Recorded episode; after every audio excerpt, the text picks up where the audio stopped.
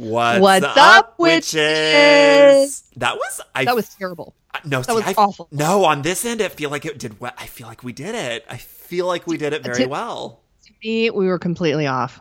Hi, But- Velma Nightshade. Hi, Firelight. I've missed you.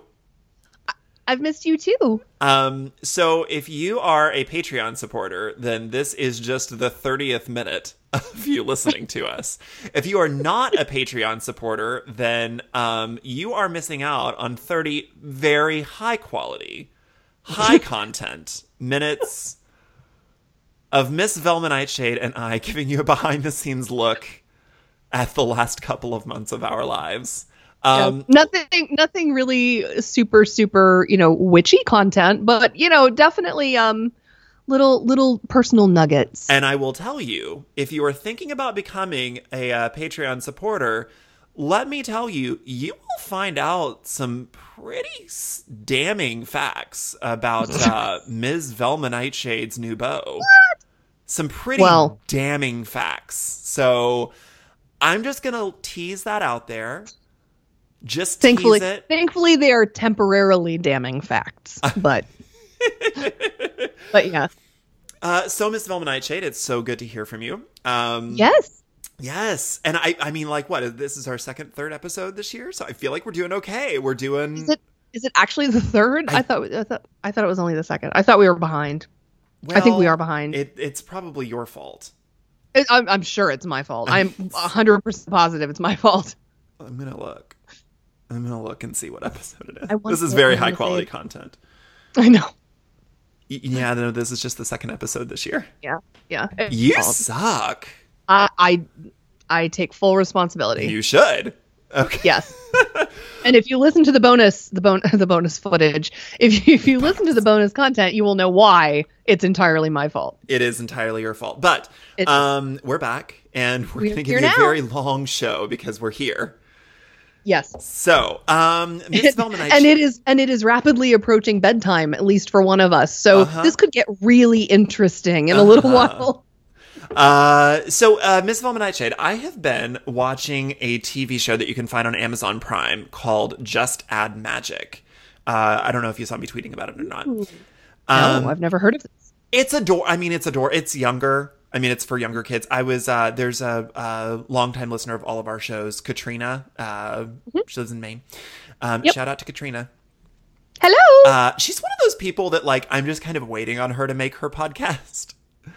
Right. Uh, it like um uh what, what did she go by? Phelan the uh, when she did the Kindle Witch podcast. Like yeah just i love her Yes, I mean there's there's there's just a few people that sort of have kind of been on the periphery. Uh, like all the pod can know them. I feel like we consider them friends and all of that, eh, but they've never actually made their own show. So she's one of those people. I'm waiting on whatever show she creates. I will absolutely absolutely subscribe. Uh, but she told me about the show, and I was like, okay, this feels like a little young for me. It's a little young. It's a little silly. But I was watching it. I was instantly hooked, and I was hooked because um, so the premise of the show is these three young girls. I think they're probably like I don't know, 12, 13, something like that. I mean, like middle school age girls. Find an old cookbook in the attic. It's an ancient cookbook. and it's a never even though even though it's not a really big book, it's actually never ending. You can never actually find the last page of the book. Oh my god. oh it's like a tardis Yes. it's like a tardis in book form Yes. that's awesome It's infinitely larger on the inside. Um i love it so, oh, did you hear the news i need a book Who? like that God, my- i would not have to have as many bookshelves in my house if i could have books like that Well, I feel like there is a book like that. It's called a Kindle. so, no that's not a book well, it doesn't count it works for me.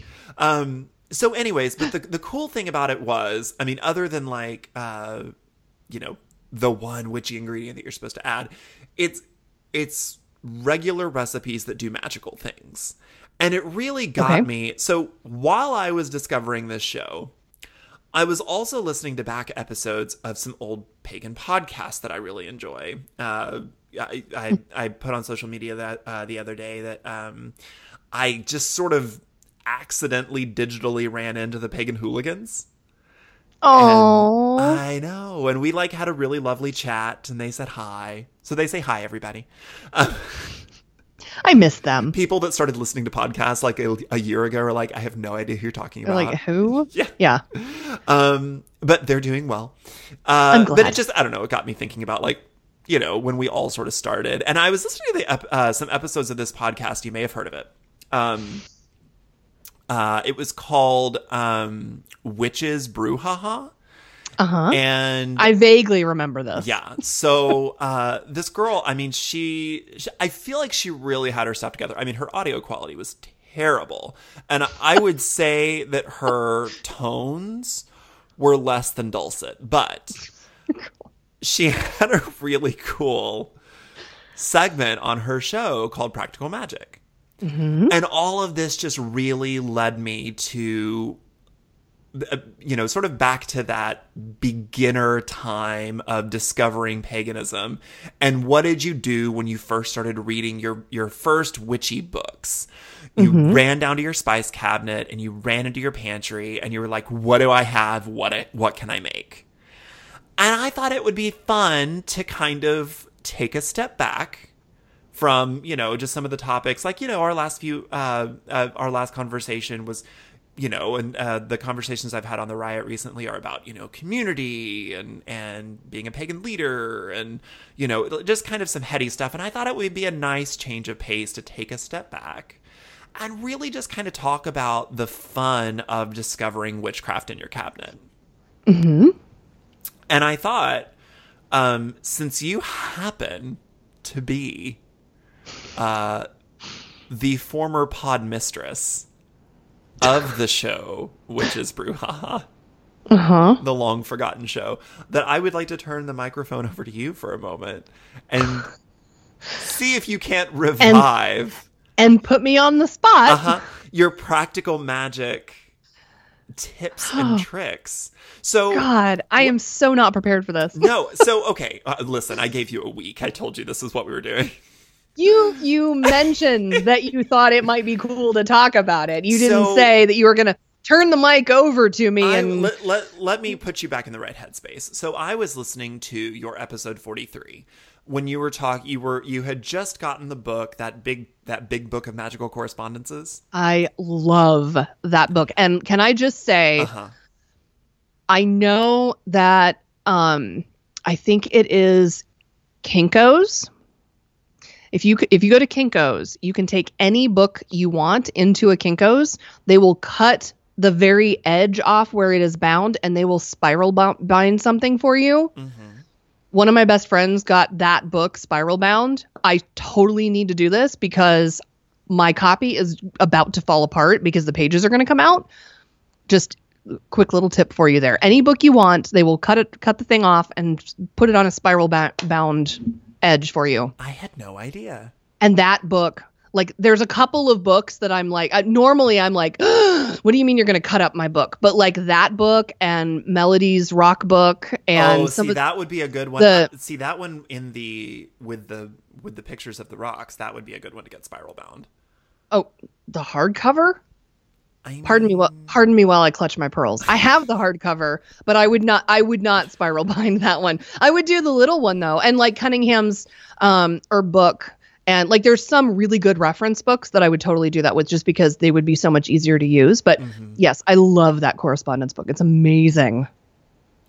Um, but it, it it put me back into the headspace of you know one of the things that that I I I mean don't don't let me steer wrong here, but I really feel like made Witches Brouhaha stand apart from a lot of other podcasts because a lot of other podcasts deal with either um you know like talking about like New World Witchery, brilliant show, but it typically deals with more like uh, folklore and um, you know uh, the what is that? Cryptozoology you know things that are either hard to find obscure um, you know something like that and a lot of other shows you know even mine included um, you know talked about witchcraft in this very I don't know, traditional sense almost, in which, you know, ingredients are supposed to be weird and out there and stuff. But what made Witches Brouhaha so cool was that you really focused witchcraft back on what was easy to obtain.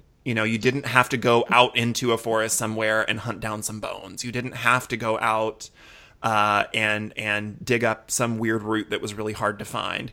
Everything that you did in those practical magic segments was typically something that you could either go down to Walmart. I hate Walmart, but it I mean it's pervasive across America. I mean you could go down to your regular grocery store and get everything that you needed. Right. Well, and I think because I was one of those people that when I read my first book, I immediately tried to find the witchy shop where I could buy all of the stuff that I had heard about. And I was, for a long time, one of those people who would segregate my witchy herbs from my regular herbs and like you know okay it's basil but that's the magic basil like you know you know what i mean like it wasn't i i did not have that i'm just going to use what i have mentality when i first started i had the i need to buy all the special stuff now part of that is because Oh. i love to buy stuff but but I think a lot of people do that. And there's not necessarily anything wrong with it. But I think there is something to the mentality of what do I have and how can I be creative with what I have? Or how can I acquire something because it has a meaning to me that personalizes your magic in a way that makes it I don't necessarily want to say fundamentally more effective, but I I think the more of you you can put into your magic, the more effective it's going to be because it's from the one of the my favorite thing pieces of advice that anybody has ever given me is the magic starts when you think about doing the magic. Mm-hmm. Like the entire process. It's not just when you sit down with your stuff to cast the spell, it's the whole process. So the creative process that goes into figuring out out how you're going to do the spell, what kind of spell do you want to do, what kinds of things do you want to include in the spell, and why. That is all part of the magic. Ah. And That's a really good know, piece of I advice. Part of it too. It, yes, that, that was Peter. Um, and I, I think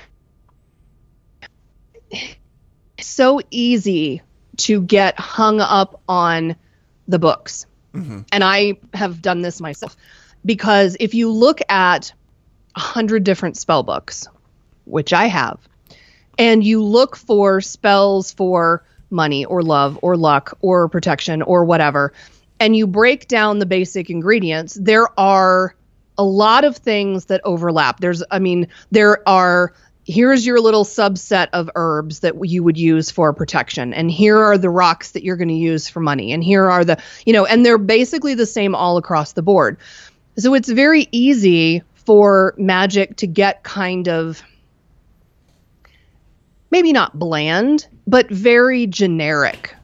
And that's not to say that it's not going to be effective. It just sometimes lacks that personal touch. I mean, I'm not just doing a money spell, I'm doing a money spell for me. Well, and you know, I mean, and I don't know if you were ever like this, but there would be times when I was like, you know, I feel like this situation calls for magic, or I feel like this situation calls for a brew, an incense, a blah. Mm-hmm. And I go to the books and I pull open the books and I, I start looking through the books and I think, oh, okay, I mean, I, I've, I've got lavender in the garden and, oh, you know, I've got rosemary as well. What, how the hell am I supposed to find this third ingredient, you know? Oh, the secret witchy ingredient, of course, that's going to absolutely make or break this magical spell. Well, I don't have it, and I have no idea where to get it, and I can't get it at a grocery store. So I guess I'm just not doing the spell. Right. And I, Keep almost- talking for a second. I'm going to go grab that correspondence book. Well, Hold yeah, on. I mean, it almost makes makes you feel really defeated, and you're never going to believe this. Um, and I have no idea if you can hear me or not, but I was absolutely one of those people that also, you know, segregated my herbs from the things that I ate because, you know, I, I mean, every book for years and years and years told you that if you were going to to have herbs, you're going to have equipment or or magical tools or something like that. They absolutely had to be separated out from all of your other things. And so that mindset, you know, oh, I, I have to make these herbs feel special, um, or I have Right. to make these tools feel special, or something like that. So I went and bought like bottles and jars. I mean, I think we all went through the bottles and jars phase, and most of us are probably still in the bottles and jars phase. I'm totally in the bottles Bot- and jars. The, bottle- they're nicer bottles and jars bottles now. and jars are but- cool. Yes. But I mean, I lugged around from apartment to apartment like God, yes. a box of bottles and jars that had herbs in them that Lord knows when they were actually dried. I mean, Right. and uh, you know, you just go and buy them because you're at the witchy store and you're like, oh, well, this is cool and these are interesting property. I mean, you know, Yeah. you don't often find slippery elm at the grocery store, you know. Right. Well, know- and I mean that that could also lead into the conversation of when should you get rid of your herbs? oh yeah, yeah. Because you know, like like how long should you cling to some of these things? Well, and I remember there was an interesting scene uh, in the Physic Book of Deliverance Dane with Katherine Howe, where uh, you know the protagonist goes into the kitchen and she finds her ancestors, you know, shelf of witchy herbs and jars, and she's like, "These have been expired for years." I mean, there's Right. You know, these were dried out like a decade or two ago. She's like, there is no reason to continue to keep them, and at some point, you know, even the essential oils are are gone out of them. I mean, they're just yeah. fossils of plants at some Right. point. Um, I think we do all sort of fall into that at some point. At least a lot of us do.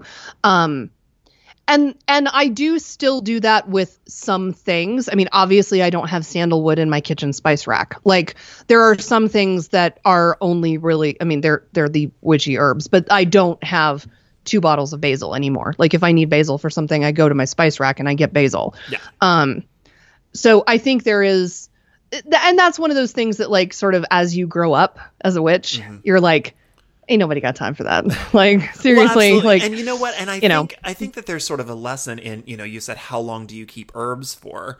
Um, You know, especially I mean, like the the the nice thing about working uh, as a witch in the modern day is you have access to both st- herbs and stones. So Right. if your herbs are expired, there's probably a stone for that. I've got a rock for that. Yes. Um, Yes. But you know, the older that I've gotten and the more experience that I've gotten, I'm like, I would much rather use something that's either in season or something that I, you know, procured recently, something that you know is at least somewhat reminiscent of the fact that it, it came out of the earth recently. Well, and there is something to be said for using things uh, that are com- that, that would never appear in a book. right. Like that would that would never ever show up in a book. Like I don't think I have ever read a book that has said use melted snow. When it snows at your Oh. house, collect some snow, melt it, keep it in a bottle, label it with, you know, the date that this that the snow fell.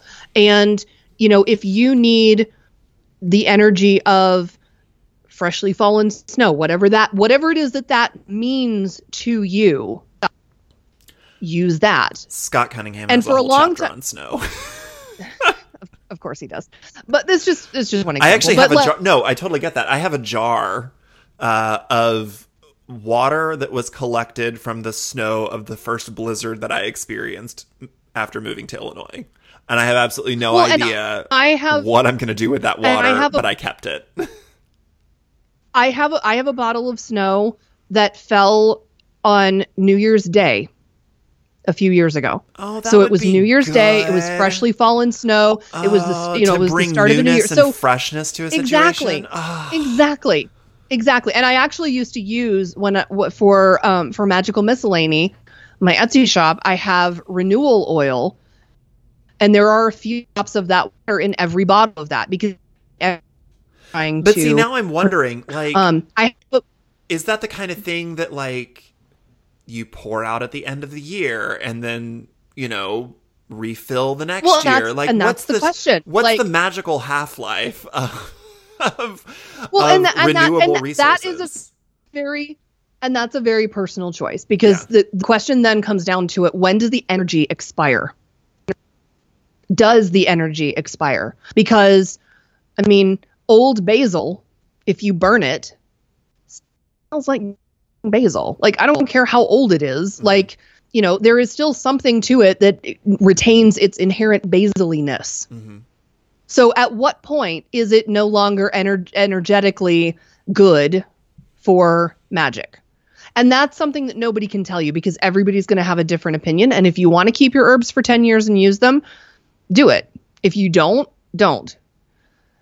I mean, that's n- nobody can give you the right answer for that. I mean, there's no expiration date on rocks, Well, I right? mean, and, I mean, and to think, you know, um, and to think about, you know, some plants are actually more potent whenever they are not fresh, like Right. oregano.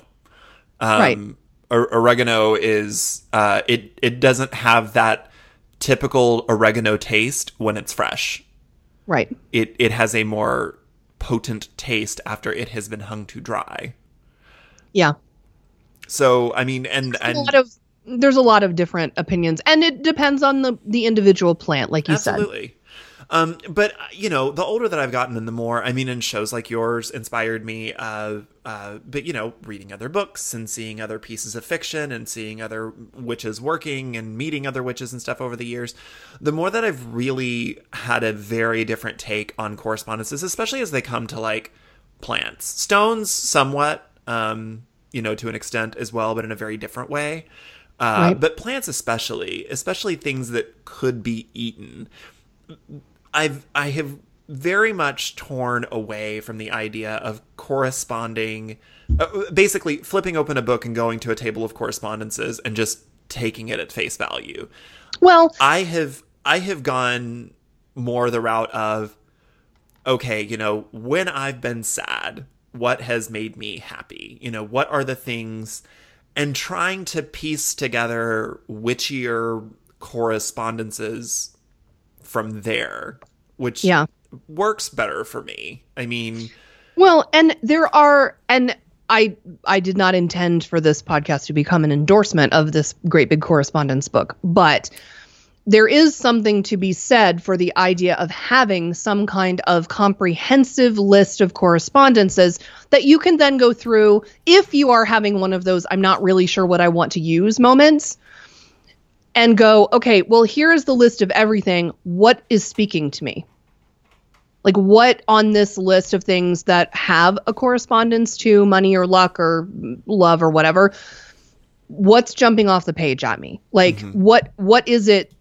Like, if if I were to flip this book open, okay, um, protection is what I opened it to. So there is a list of probably 50 different herbs that have affiliations with protection.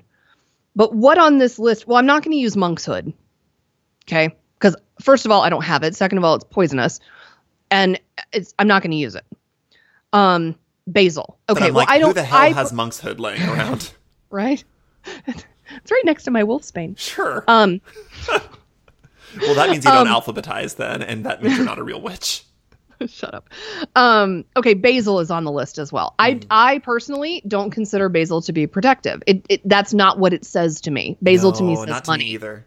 It, it, says it money says or to health. me money, but um, I also really like it because of I always eat, and this is sort of where my own weird.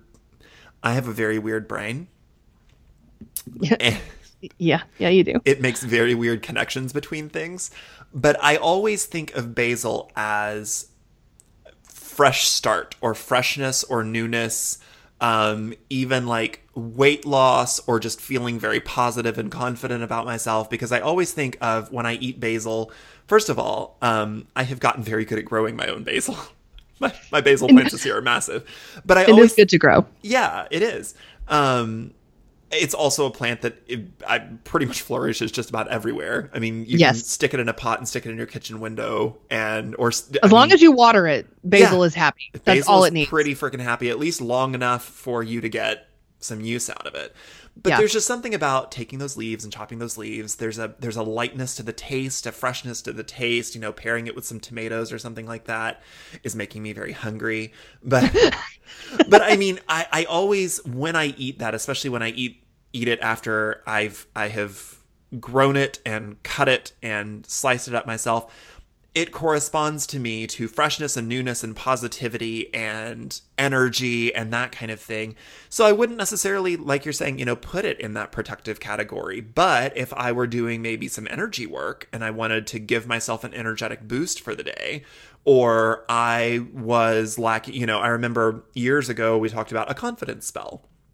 Um, you know, if I might be doing a confidence spell and one of the aspects of that confidence spell was to give myself, uh, you know, an energetic boost so that not only. Oh. It is your it is your fault. No. It isn't So, anyways, so a few years ago, I have no idea where we stopped, so I'm just going to kind of start over. Uh, but a few years ago, I remember that we did an episode where you talked about doing a confidence spell. And, you know, if I were doing a confidence spell, one of the things that I might then add uh, you know, I might not add basil to a protection spell, but I might add basil to a confidence spell because to me, it sparks of that sort of fresh in the morning, you know, the whole day ahead of you energy. You know, see, and this is and this brings up an interesting point because to me, fresh basil has a very different energy from dried basil. Oh, absolutely dried basil i totally see what you're saying mm-hmm. about fresh basil and mm-hmm. to me fresh basil is also more like love energy and and that kind of thing yeah. whereas dried basil to me oh, well, that's is money yeah to oh me really? dried is money oh yes dried basil to me is money so even within the same herb having a dip and you know if you were to throw in like basil oil maybe that's you know mm-hmm. health or something like so the same thing can mean different things depending on what form it's in, too. And that's what I've really come to understand about. Um, instead of choosing one herb, and this is where you and I used to roll our our, our collective eyes um, whenever we used to talk about the herbs and stones that just li- just do everything, like mm-hmm. amethyst. Mm-hmm. Amethyst does everything. Yeah. Quartz crystal does everything. Rosemary yeah. does well. Basil everything. does everything. Basil does everything. And yeah. and that to me just doesn't ring true. I mean, come on. It just it can't. Could it possibly, you know, ring true to you half a dozen of those things? Sure, absolutely. When I was talking about what fresh basil meant to me, I rattled off probably half a dozen synonymous uh, emotions. Uh, you know, freshness, newness, weight loss, energy, blah, blah, blah, blah, blah, that sort of all correspond to some, you know, vaguely unformed idea that, that, you know, when I think of that fresh basil, it means to me. But right. you're absolutely right. I mean, depend, um, depending on the state of the herb, is it dried? Mm-hmm. Uh, you know, how was it dried? Did you fire roast this? Did you, you know, this, that, and the other? Um, and then how you interact it with other herbs, other, mm-hmm. you know, uh, spices, other whatever, that then might be a better way to make your protection thing, your confidence and, thing. You don't have to just necessarily grab a twig of rosemary and say, okay, I've got all of it. I've done all the things now because I'm carrying this one herb. I've now. Well, I'm and what are you going to do with it? Exactly.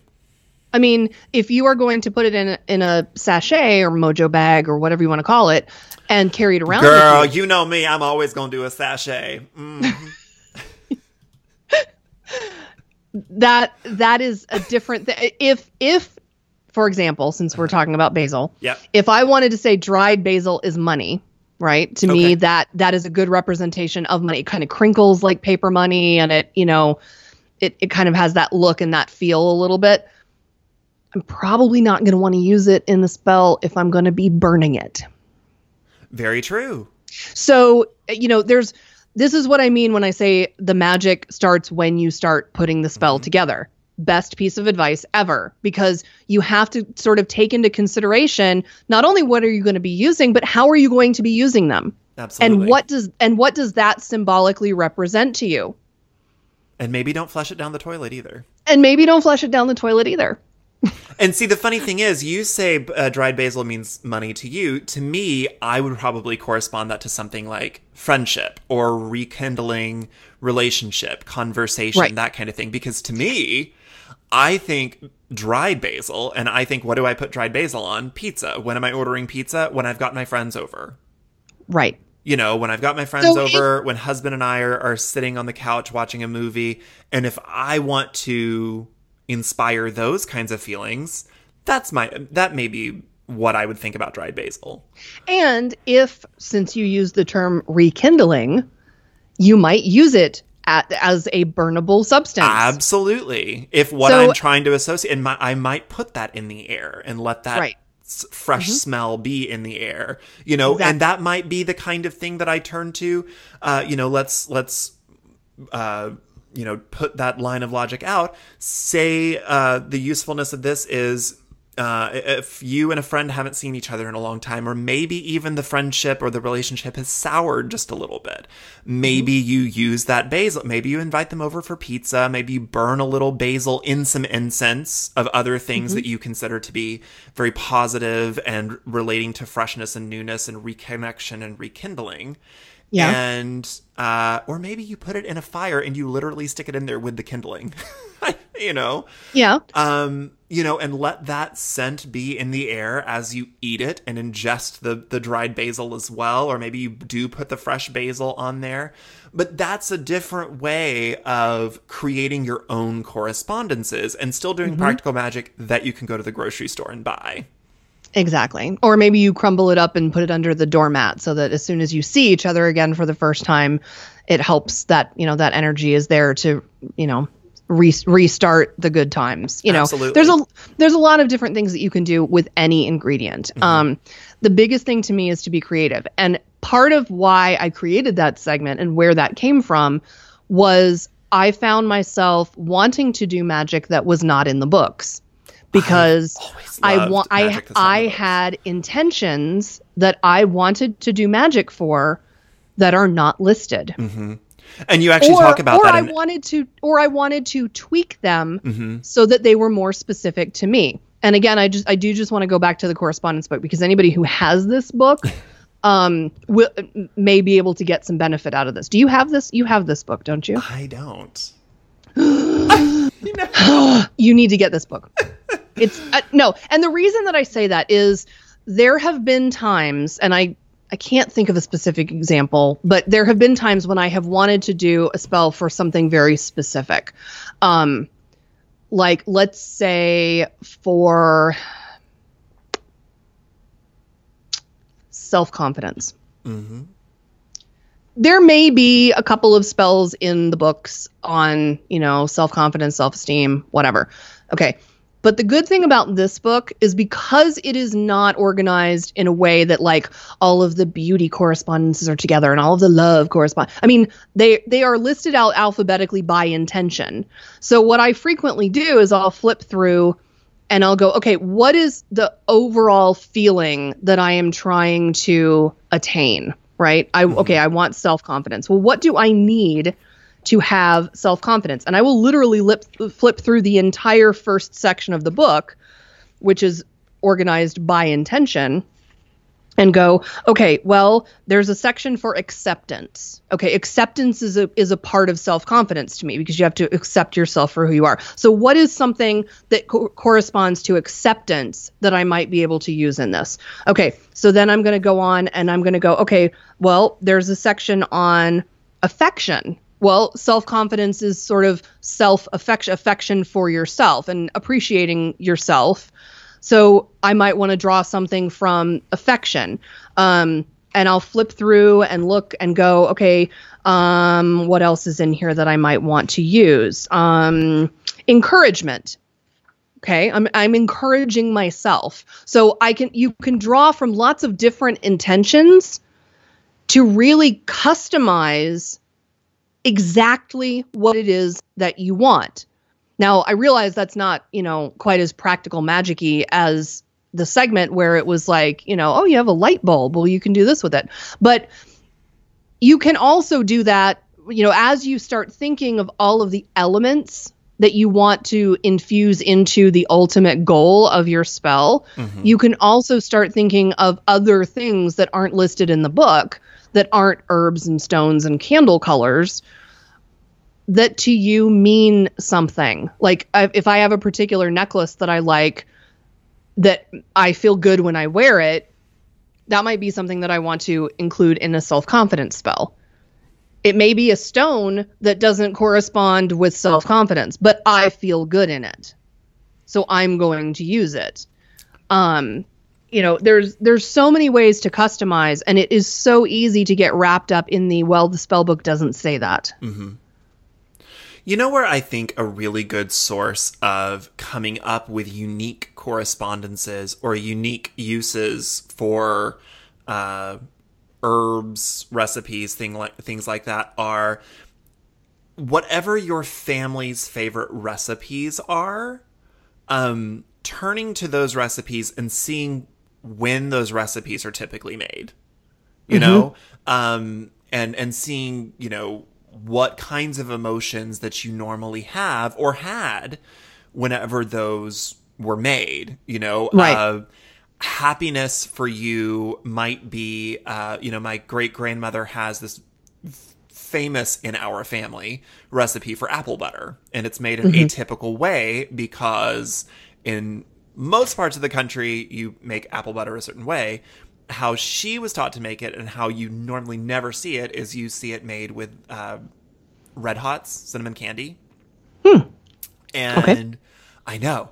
Um, I will say a few years ago, I was at a this way out of the way farmers market, and I saw. I mean, they had jars and jars and jars of all types of apple butter, and then like they had like I don't know, maybe half a dozen jars of cinnamon candy apple butter.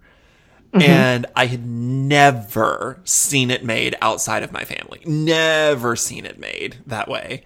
And I took, I bought, I bought like three of those jars and I took it home and I swear to God, I cried and I was an eight year old again. But the thing is, whenever, whenever you, whenever I think of those tastes, that cinnamon and that weird candy sweetness and the apple and, you know, the way that you put it on the biscuit and stuff like that, I mean, I think of memory. I think of warmth. I think of family. And I think of, you know, all of these other emotions. And I think that is a really cool way to then go back to that herb, go back to say, you know, let's go extract all the way down to, okay, this is basically apples and cinnamon and some other, you know, basic spices, but it's apples and cinnamon that are things that you could go to the grocery store and get.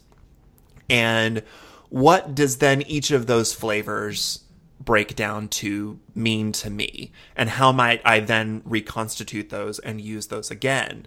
Uh, you know maybe the cinnamon part reminded me of warmth. Maybe it reminded me of family. Maybe it, maybe it reminded me of whatever. And maybe i can take that warmth that family that uh, particular emotional tie and tie it into something else tie it into you know, a spell for I don't know, if you're looking to get pregnant, if you're looking to adopt, if you're looking to, you know, grow your own family or something like that, maybe then I take that familial correspondence that I have attributed to this and add it into a brand new recipe and give birth to something new that way. And I think the important thing about correspondences for me um, is to make sure that I do have that personal emotional connection to the reason why I'm doing it so that it's more effective. And and that is exactly the key to my idea behind practical magic. It's not just use what you have, it's use something that has meaning mm-hmm. to you. Because you know, all the books in the world can say use basil for love if that's not what it means to you, it's not going to be as effective as substituting something else that does mean love to you. Whether that's a seashell or a candle of a certain color or, you know, pumpkin spice or, I mean, whatever it is that gives you the feeling that you are trying to draw to you, that's how you do it but be creative. I mean, it doesn't have to be an herb, a candle, or a stone. And this is where I think having a true Book of Shadows comes into uh, the forefront of really instead of you know writing down a spell, writing down a you know uh, sticking in several pages on correspondences or something like that. You know the the the grimoires, the famous grimoires, are are basically diaries of witchcraft cast and mm-hmm. you know maybe it's okay i did my cinnamon family spell and here's the results and next time I did it this was what I tweaked and you know, it would be a good time to, you know, break out those science 101 skills of writing those little I don't remember what you call them. Kathleen's going to smack me. but you know, I mean, you did your experiment and you do your write-up report at the end. Uh, Right. Okay, here were here was here was my hypothesis. Here were my ingredients. Here was the way that I did the experiment, and here were my results. And here's what I plan on doing next time to make it Right. better. And you know, experiment, get freaky, get witchy, and find your own correspondences to things because I can flip open a book and see that I don't know nutmeg. Nutmeg's what love, love, and Yeah. uh, something else. Luck. I'm sure it's love and luck. Everything's love and luck. a lot of things are love and luck. A yes. lot of things are love and luck. But like, you know, what does nutmeg mean to you? When do you use nutmeg? You know, you were Right. talking about pumpkin spice. And maybe, you know, I mean, I know it's so basic white girl of us. But like I love that like first pumpkin spice latte from Starbucks. See, and I'm not a I'm not a pumpkin spice person, but I like I like pumpkin pie spice. Like I like that blend of cinnamon and cloves and nutmeg and Mm-hmm. you know that that particular combination. I Mm-hmm. mean of of herbs evokes a certain feeling. What is that? So, what is the, I mean, if you were to na- try to name the feeling, what is that feeling of clove and nutmeg and cinnamon combined? You know, what is that? What is that feeling that it evokes in you? That the wheel has turned. Um, you See, know, to me, if I had to put a name to it, I would probably call it October Happy. that's I'm specific. serious. I'm serious because it is it it's a happy, comforting smell to me, but it's also that sort of, you know, fall is here and there's like magic crackling in the air and it's like, you know, it's it's that sort of October feeling, like everything is so- suddenly exciting and new and witchy and it's, you know, it's it's that time again. Like that's that's what I get from that. You know what? I mean, if there were ever a section of a spell book that said, like, here are the correspondences for self care, you mm-hmm. know, for being okay being by yourself, mm-hmm. that would probably be a combination of herbs that I would stick in there.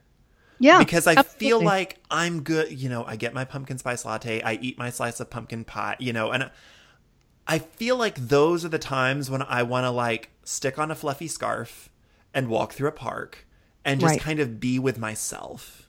Mm-hmm. You know, I mean, like, I don't want to share that first experience with anybody else. I don't normally go experience that ritual of getting that first drink or eating that first slice or something like with somebody else. And when I go back and I think about the times when I have enjoyed those spices together, I, you know, you get that slice of pie and you go off by yourself and you enjoy. I mean, you just savor it.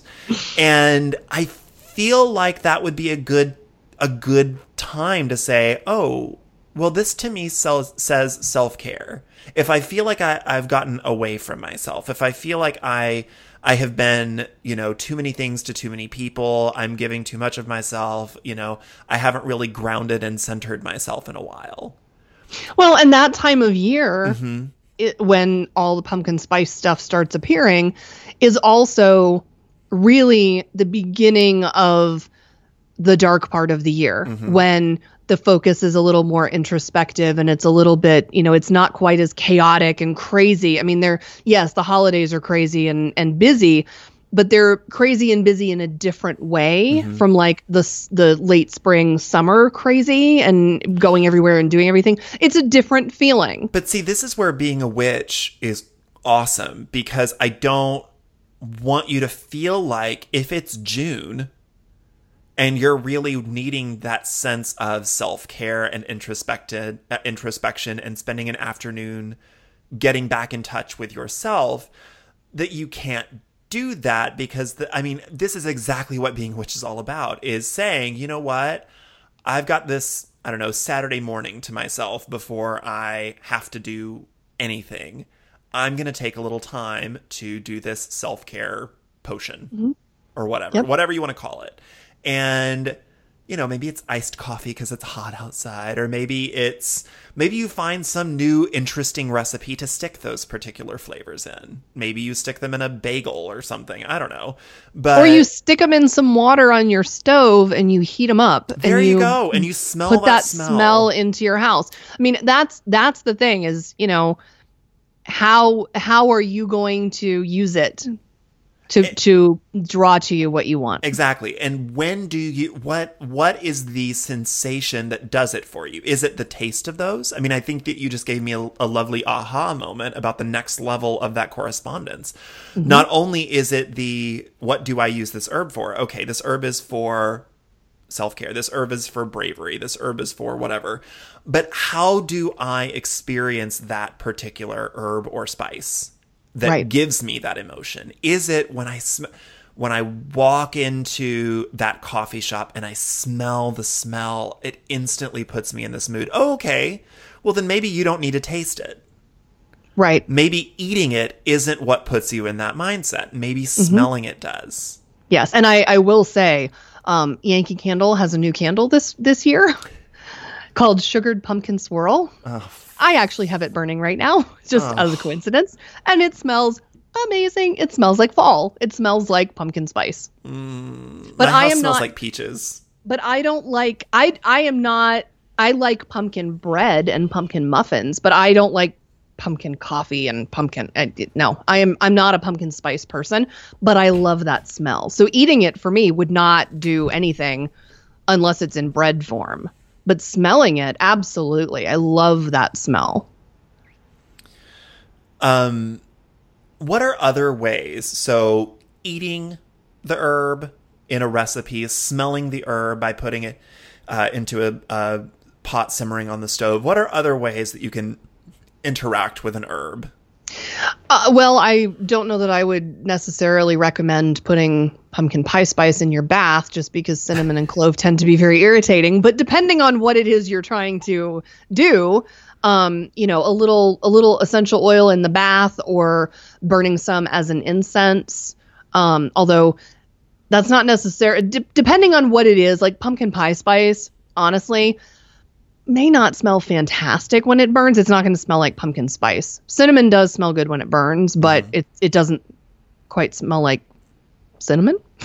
Um, but I mean, uh, you know what? I I don't know. You could put it in your bath. You could burn it. You could sprinkle it around your around your home. You know, mix it with some um like baking soda and sprinkle it on the carpets and then vacuum to sort of get that smell into the the house a little bit um eating it smelling it i mean touching it's not i mean i'm thinking of your what are your senses? You're not going to hear it. Um it doesn't really have a, it doesn't really have a tactile thing to it probably for most people. Um I mean, you could you could put it in a little sachet and carry it around with you, and when you when you need one of those moments, you you know you smell it. Um, there are actually some really good teas um, that have very much that combination of flavors. And while yeah, and a lot of grocery stores are really good and good about having an interesting and wide variety of teas. Um, now, if you go and you see those like uh, I don't know what's it called, celestial seasonings, is that what it's called, celestial something? I don't Yeah. know. I always think of it as Yeah. like having a sleepy bear on the cover. yeah, that's the sleepy time one. Uh-huh. but the thing is, um, uh, just make sure to look at what's in those because a lot, uh, you know, you can get uh, teas that are like, here is chamomile tea, and you know it's chamomile. right. That's it. And I will say, Celestial Seasonings is very good about that. yes, I'm just uh, saying, you know, go through the list of whatever those ingredients are and just make sure that all of those are herbs and flavors. I mean, it's not necessarily all of them, but maybe just make sure that there's something in there that doesn't necessarily negate what it is that you're trying to do. Uh, yes, you do want to make sure that the the comprehensive list Yes. works. I mean, if, But again, if something if you're is in there and about- it's just filler, then fine. But like, Well, if there's something well- in there that you like really negatively associate against doing the thing that you're trying to do, maybe don't pick that one. if you if you really strongly negatively associate it yes i would say that but again, you're looking at the overall feeling. So mm-hmm. something like pumpkin pie spice, right? I don't really have a feeling on nutmeg one way or the other. I don't. It's the I- clove I, for haven't. you, isn't it? I haven't spent a lot of time thinking about nutmeg or what I associate with nutmeg. Okay, other than like it goes on eggnog and that's Nut- good. Nutmeg like, is not in your life. It's not. it's just it's I don't I don't lay awake at night thinking about nutmeg. Okay. but nut nutmeg is an ingredient in pumpkin pie spice and I Uh-huh. like the pumpkin pie spice specifically that blend because of what I associate with it. So yes, I suppose if I had very strong feelings against nutmeg, Mhm. maybe I wouldn't use it, but just because I don't feel one way or the other about it, I'm not going to not use it. Because it's the combination that becomes the thing that I want the association with. Mhm. So, you know, un- unless you feel very strongly about nutmeg. Just saying. Listen, one time somebody um uh was you can tell this story is true because I'm pausing a lot. you don't you don't understand. Um I, I have very negative associations with nutmeg because one time uh this little kid threw some nutmegs at me. And and see, that could be And it was Traumatic. very traumatic. it, it could be. It absolutely I don't nutmegs? particularly I don't What I does don't an actual nutmeg look like? is, it a, is it a leaf? Oh my Goo- god. It's a it's a it's a thing that looks like a nut. Oh, does it? Hold on. It yes, it's a it's a Oh, little it it's a little round. it looks like It looks nut. like a brain. Maybe if it's really old and shriveled. It looks like a brain. But no, and uh, that actually brings me back to something that I was going to mention because, you know, for people like you and me, I've never seen pumpkin pie, pumpkin pie spice, that that combination of cinnamon and clove and nutmeg and, you know, that smell evokes very positive feelings for us.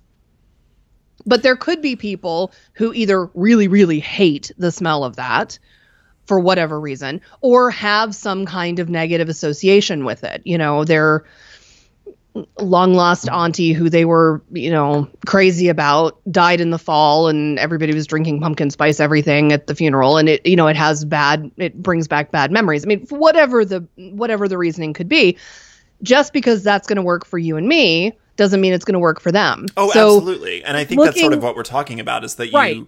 you you should absolutely not just like what either of our suggest like take basil. You know, we both had some pretty different ways to think of basil, but if your way of thinking of basil is like how Velma views nutmeg and you're neither here nor there on basil, then don't use it. Um, Right. Or if you have secret option C and have a completely third or fourth set of of associations with basil, that's not wrong. right. Um, It's it's customizing it. It's Absolutely. customizing your magic, which is so so important. And I don't think that's something that is stressed enough because No. it doesn't it doesn't sell prepackaged spell books. No. And that's the thing is that a lot of um, you know, a lot of spell books, including the one that I wanted to talk about, um, it's, you know, 30 or 40 pages of here's a basic I don't know. I feel like anybody that's read a lot of 101 books could pretty much write those first five chapters from rote memory. Yeah, pretty much. Yeah, uh, you know, here's your here's your correspondence crash course. Here's your colors. Here's times of the day and the time of the week and the this and the that and the other and your first 45 50 pages of your generic 101 spell book. But the thing that sells those prepackaged spell books are okay, now this is the recipe. Do not Right. alter this recipe. In fact, in I was rereading, skimming this this book that I was we are going to talk about, uh, Yeah. and and I think at one point it's like, now do not deviate from this. do not deviate from this uh, this formula at all. Well, it's and tested. Yeah. Uh, yeah, it's, it's it. tested. It's tested by somebody who it worked for. right. That And doesn't necessarily mean that it's going to work for you. I mean, there is a healing bath Mm-hmm. recipe in this book. And they want you to use anise and bay leaves and garlic and Ew. peppermint and Ugh. parsley. no. Now, now for healing, I don't want to okay, smell like garlic. That's not going to make me feel healed. each one of those ingredients may have connections to healing, and I think they do. Sure. I think they do. That doesn't mean they belong in a bath. It's not it's not something that I want to bathe in. But see, here's where having a good a good reference book. I mean, not everybody is going to be able to go, "Oh, okay, I want to do a spell for healing." Well, what do I associate with healing? Aspirin and uh, a cold pack. Like what? I mean, what are the things that you associate with healing? Well, right? but Okay. here's here's So- the here's the flip side of that, and this is something that I was actually going to mention is that some of these herbs might not necessarily have sensory associations, but they do actually have medicinal or healing associations. And when you say something like aspirin, like willow tree bark is actually where you get aspirin. Well, yes, and no, I realize that. But my point is, this is where having a good I'm not comprehensive a doctor. This reference is not medical is. advice. I feel like I have to No. say that. No, it is not medical advice. Don't eat rocks. Like, Oh wait, can you the- do that? Can you still do that? do what? Don't you remember your segue into your? your all I all, all I stuff? the only part that I remember I can't do it. Well, okay, first you said it first really, of all, really, really fast. it was it was edited and and I I don't think I sped it up, but I did edit it so that I was not breathing at all during that 30 second disclaimer. Um and I don't remember what it all was, but I do know it ended with don't eat rocks. yeah, but it was a take on your herb one. You actually had an herb one that you were like Yes. really, really Oh, yes. fast on. Yes. Yes. I I I wanted to make sure that my disclaimers were clear. Yeah, we're not Uh, doctors and we're not delivering medical advice. And if you do not- any, if you do absolutely any of these things, I'm assuming you're going to die a horrible, painful death. So Yes. you know, exactly. I'm not endorsing anything. Exactly. Um, but having, especially for something like healing, where you may not have your brain on 100% power, but you're like, I really, I want to do something. I want to put what energy I have into something that will help me. Having a good comprehensive resource is not a bad thing because like I said before, you can go through the category and go, okay, I'm not going to use that. I'm not going to use that. That doesn't mean that to me. That's not Oh, okay, I hadn't thought of that one, but you know, that would that would be something that I want to include. That's jumping off the page at me as as being something that I want to use in my healing spell. Um and uh, you know, it's it's personal preference. I don't want to smell like garlic and anise and bay leaves either. I no, Who thank the hell you. wants to I smell like garlic? I don't want to do that. That's I swear not to God, if you do some kind of like garlic bath and for like banishing negativity, let me tell you what you're going to banish. Everybody else. Everybody. Well, to be fair, that would get rid of a lot of It would negativity. Get rid of a lot of I mean- everything. It may be effective. It doesn't necessarily mean, you know, be careful what you witch for because that will Oh, I need that, on will, a t-shirt. You've never heard that? Stolen. Stolen. Yeah, where's my do the stuff t-shirt? That's what I want to know. I tried In to I, listen. big you know, glittery I letters. text- I texted you all of those designs. And you said, "Oh, hold on, I'm going on a date with boyfriend. I will get back to you as to what I like." And three months later, more than that, but Yeah. okay. you have I will not. I will I will have to go back through and and select my my choice because yes, I do need the do the stuff t-shirt. I need. Um but but yes, careful what I mean witch for. I'm one thousand percent sticking that in my Redbubble shop, yes. and I'm not crediting you at all. Of course you're not. I don't. I can't. I can't claim it was completely my original idea. I'm sure I've seen it on a T-shirt somewhere. Um, but I mean, eh, you need to find something that you have an association with.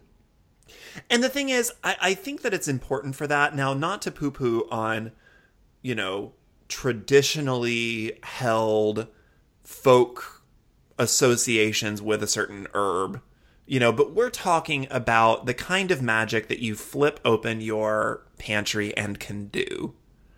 And that is effective on an everyday level. I mean, if you're wanting to, I don't know, do something with uh, you know, really do the big banishment and you're needing to go out to the witchy store and buy some High John the Conqueror root or whatever. You don't Yeah. have any Uh, no. Amateur.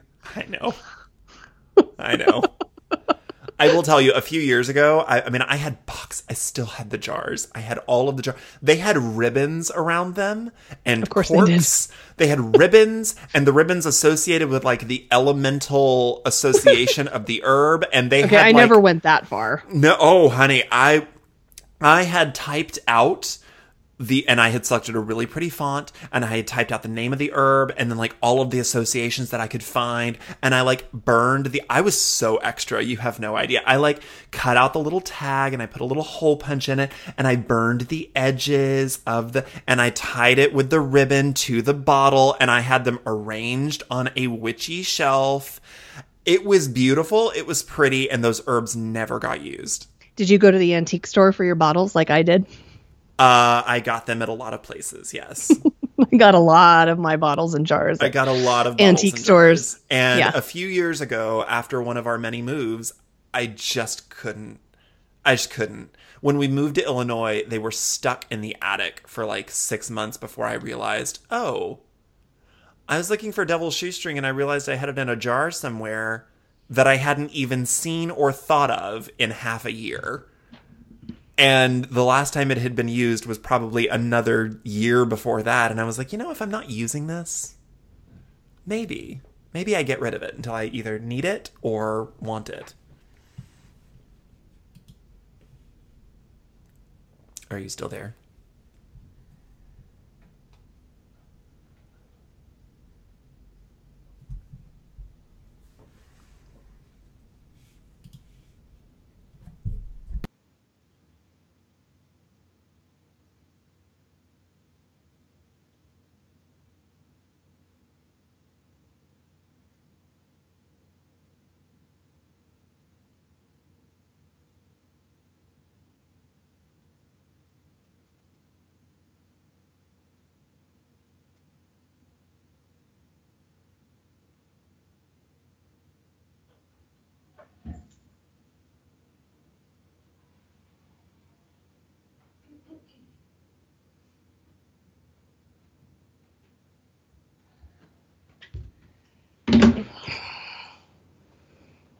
Self on fire? No, no, I'm sorry.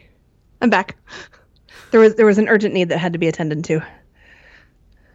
Oh, I have returned. okay. Um. Well, I revealed the uh, the secret of life while you were gone. Of course you did. Yeah. Um. It's okay. I already knew it.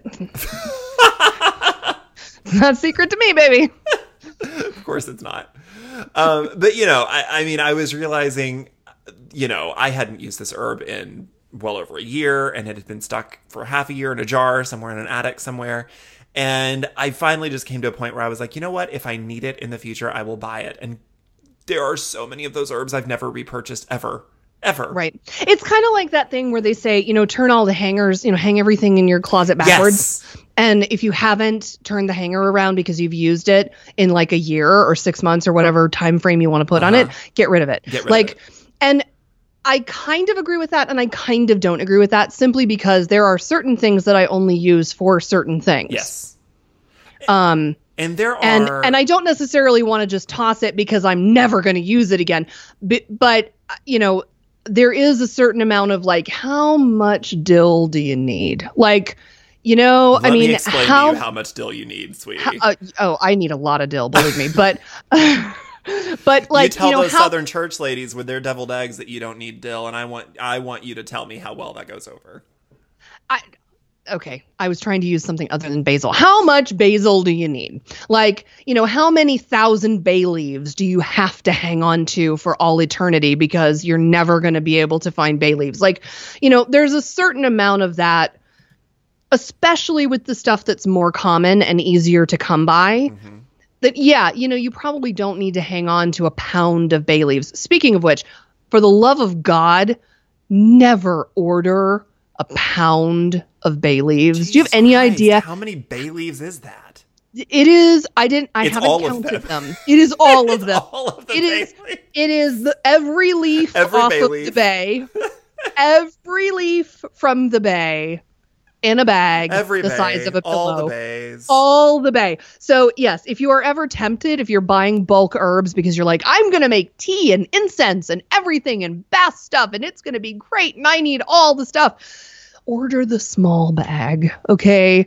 Or you are going to have bay leaves coming out of every orifice of your body for the rest of your natural life. It's just help helpful tip from me to you. I bought bulk white sage one time. Oh my god, the bag is huge. But the thing is with with white sage, I've done this too. White sage it has a lot of stems. Uh huh.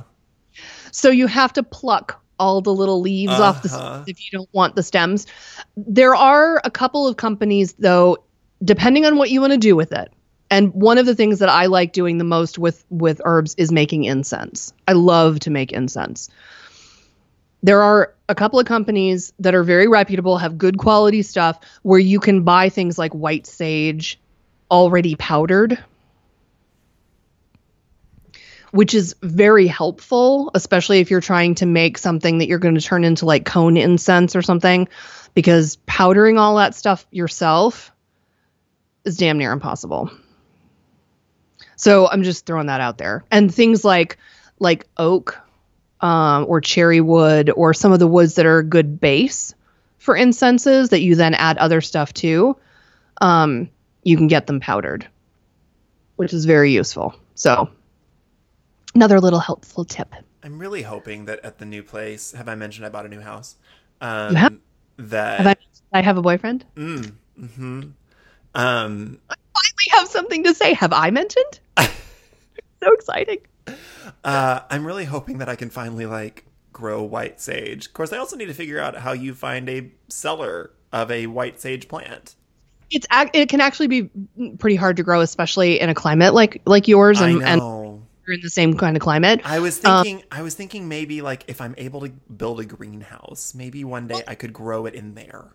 And see, here's the thing: I have never been able to find white sage to grow, I haven't either. But Hey, have. we've got a podcast. Hey, hey guys. Hey guys. You have some white sage seeds. If you know where you can get white sage plants, could you let us know? Our email address is incitingabrewhaha at gmail.com. I'm just It is. saying. it is. I I would be interested in that, but I would 100% be interested, please. Thank you. even even though purists like I have been in the past and still am to some degree will tell you that there is and there is a slight energetic difference. I have had great success growing Russian sage. In fact, it is taking over the world and I really need to move it because it is growing outside of its ba- of its bounds. It's very, very pretty. A lot of people will use it as a decorative plant because it grows these big, tall, and there's purple flowers at the top, and it's it's really very pretty. And it has a very sagey smell. It's not quite as astringent a smell as white sage, Mm-hmm. um, so it's a little bit different. Um, and it's a little bit different energetically. I find it to be a little bit softer. Russian or white sage can be very harsh and it's great. It's very useful. I love white sage, but it's it can be very astringent and very Yeah, very. I've always called white sage like the bleach. Of, it, it kind yeah it, it feels like it- magical bleach. it yeah it, It, it it, really, it, it is. I mean, it's going to get rid of all the negativity, but it's going to get rid of all the positivity. It's just going to get rid of all of the ivities. it it, it cleans everything of all out. the ivities. Yes, it gets rid of everything, and then you need to. Anytime Yes. you use white sage, another You little need to tip put for you, something new you need to put something new in Mhm. it. You need to you Um, need to walk around with some rosemary or some lavender or some rose water or something. Something. Stick some rose quartz around. I mean, you need to stick some Yeah. positive energy back in that space, or else. Yeah. I don't know. I mean, here's the thing, and this is a lesson that you find out the hard way. You could stick white sage all around, and then I don't know. Your husband comes home in a terrible mood, and then that's the energy that takes up the place. Right. Yeah. Any and that that is actually a good rule of thumb. Anytime you are doing any kind of banishing or releasing, you should also be doing some kind of attraction or drawing. hmm Because anytime So, you create a void, you just you me- need to fill it with something. You just made me think of a good question. So I can't obviously. I mean, there's. I'm not going to go down to Home Depot and buy a white sage plant. No. So what is the? You know, we're talking about things you can go to the grocery store and buy, and things you can throw up in your cabinet and use. What is the grocery store equivalent of white sage? Vinegar. Okay, okay, vinegar. Vinegar would be a, would be a very good one. Um, because again, it has all of these, and th- this is where correspondences get you, what really can you put interesting. vinegar on that it's not going to stain or bleach? Like, what do you do with the vinegar? Like, are you burning vinegar and then you have your house smelling like no, vinegar? no, God, no, don't don't do that. Oh. No.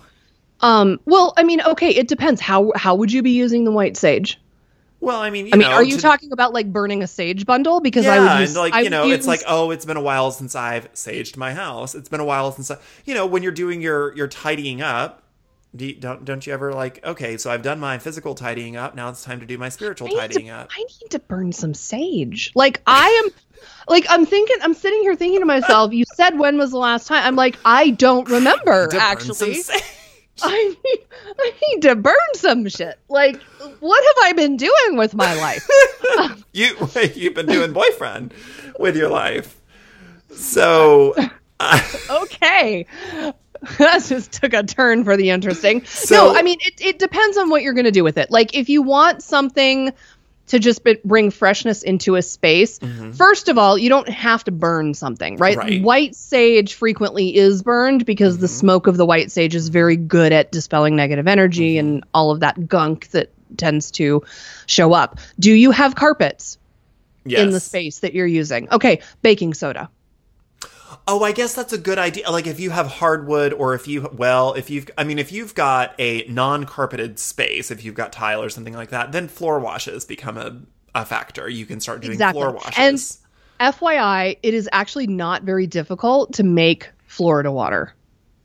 It really, really is not. If you don't have a witchy store where you can go and buy pre made Florida water, you can make it. There are recipes. I don't remember off the top of my head exactly where I got the recipe that I use, and I did tweak it a little bit.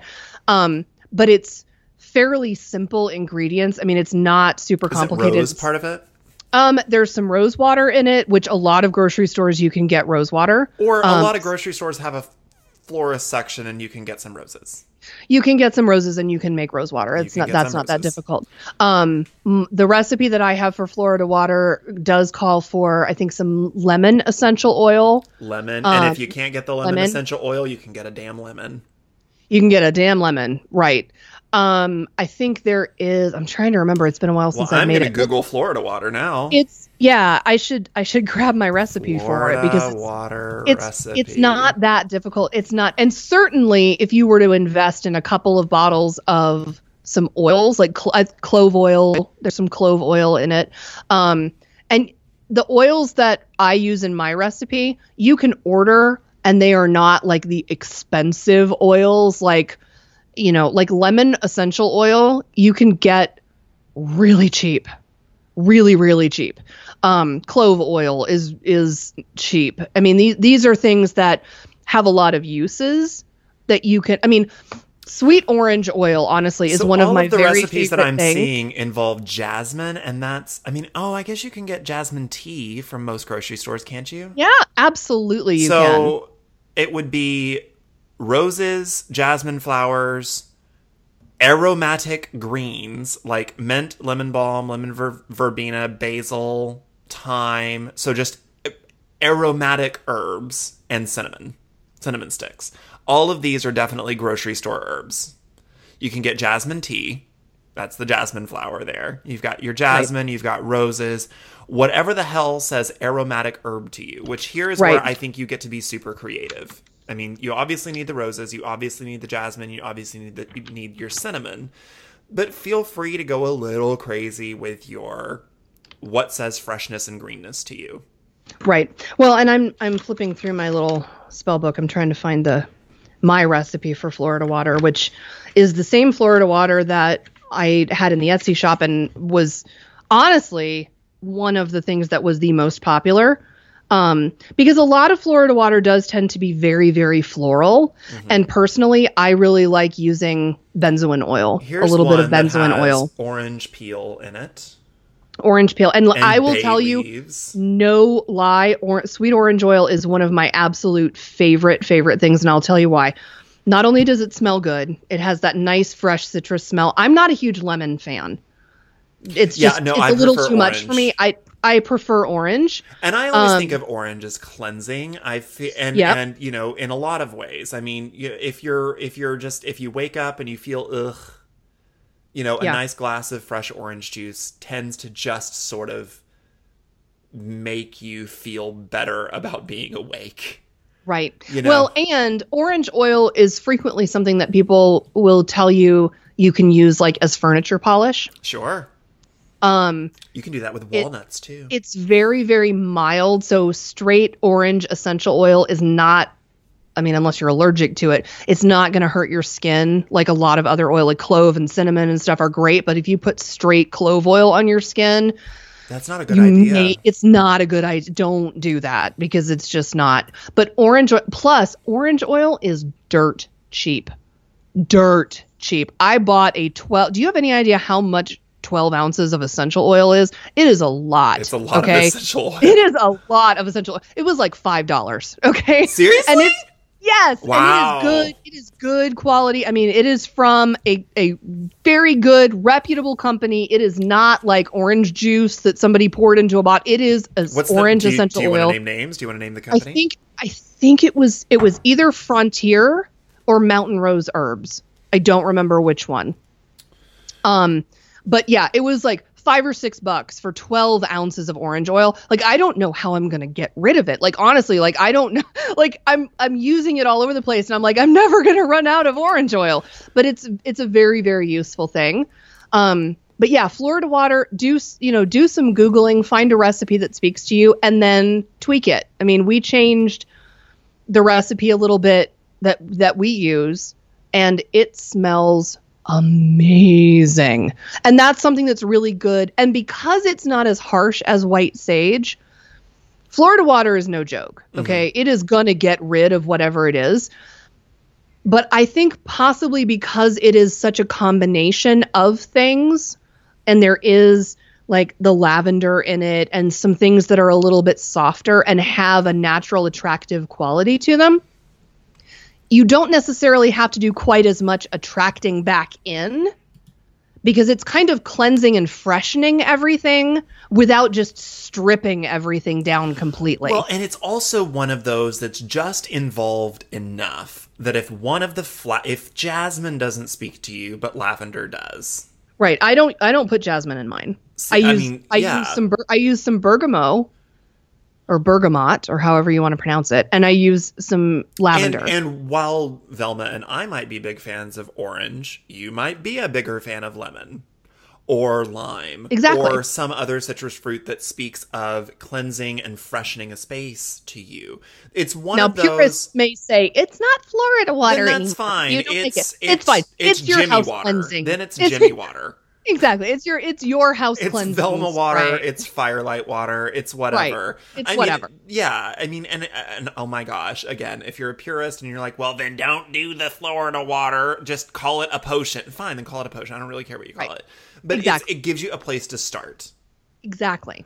And it gives you a place to place to throw open the cabinet and get out some water and start simmering on low and get some fresh herbs and flowers and roots and things and stick them in there and boil them up and strain them out and bottle it and then splash it on stuff and feel Mm-hmm. exactly. super witchy while you do it. You know, there is an emotion and there's um, things that you you think of after the fact, but we always talk about, oh, if I'm doing a love spell or a confidence spell or a positivity spell or this or that or the other. But what what about like throwing open your cabinet because I'm really angry? And you know what made me think about this is uh, we were talking earlier about like basil and oregano and things like that, and it made me think of pizza. but like when you Pizza makes you angry. well, no, but uh, the the caveat to there is that I started thinking about like junk foods, Oh, and God. when do you eat junk food? Like when somebody's made you really angry, stress somebody eating. stress eating, and I thought, what if you took what about those flavors, those spices, those ingredients speaks to that self-soothing, angry, you know, get you know, I'm gonna crunch into this pizza because I'd really like to be crunching into your head feeling.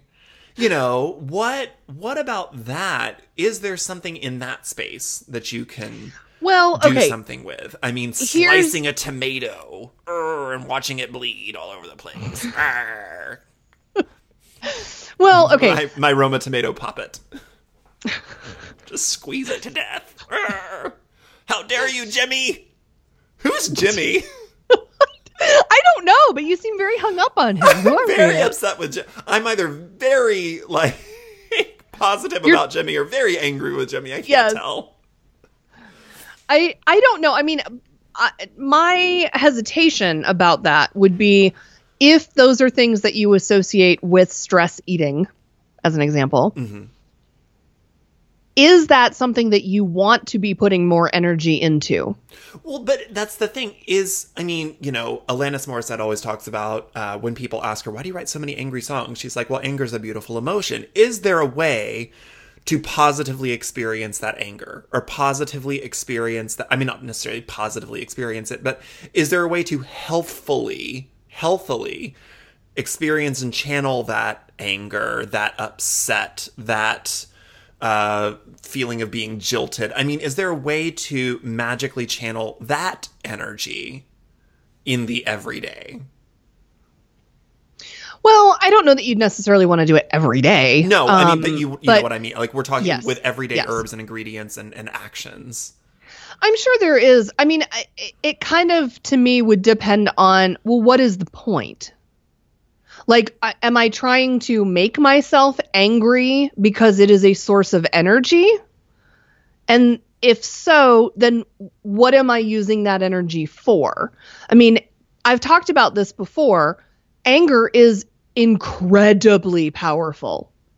I mean, that that energy of just being wicked pissed is a lot of energy. To me, that can go two ways.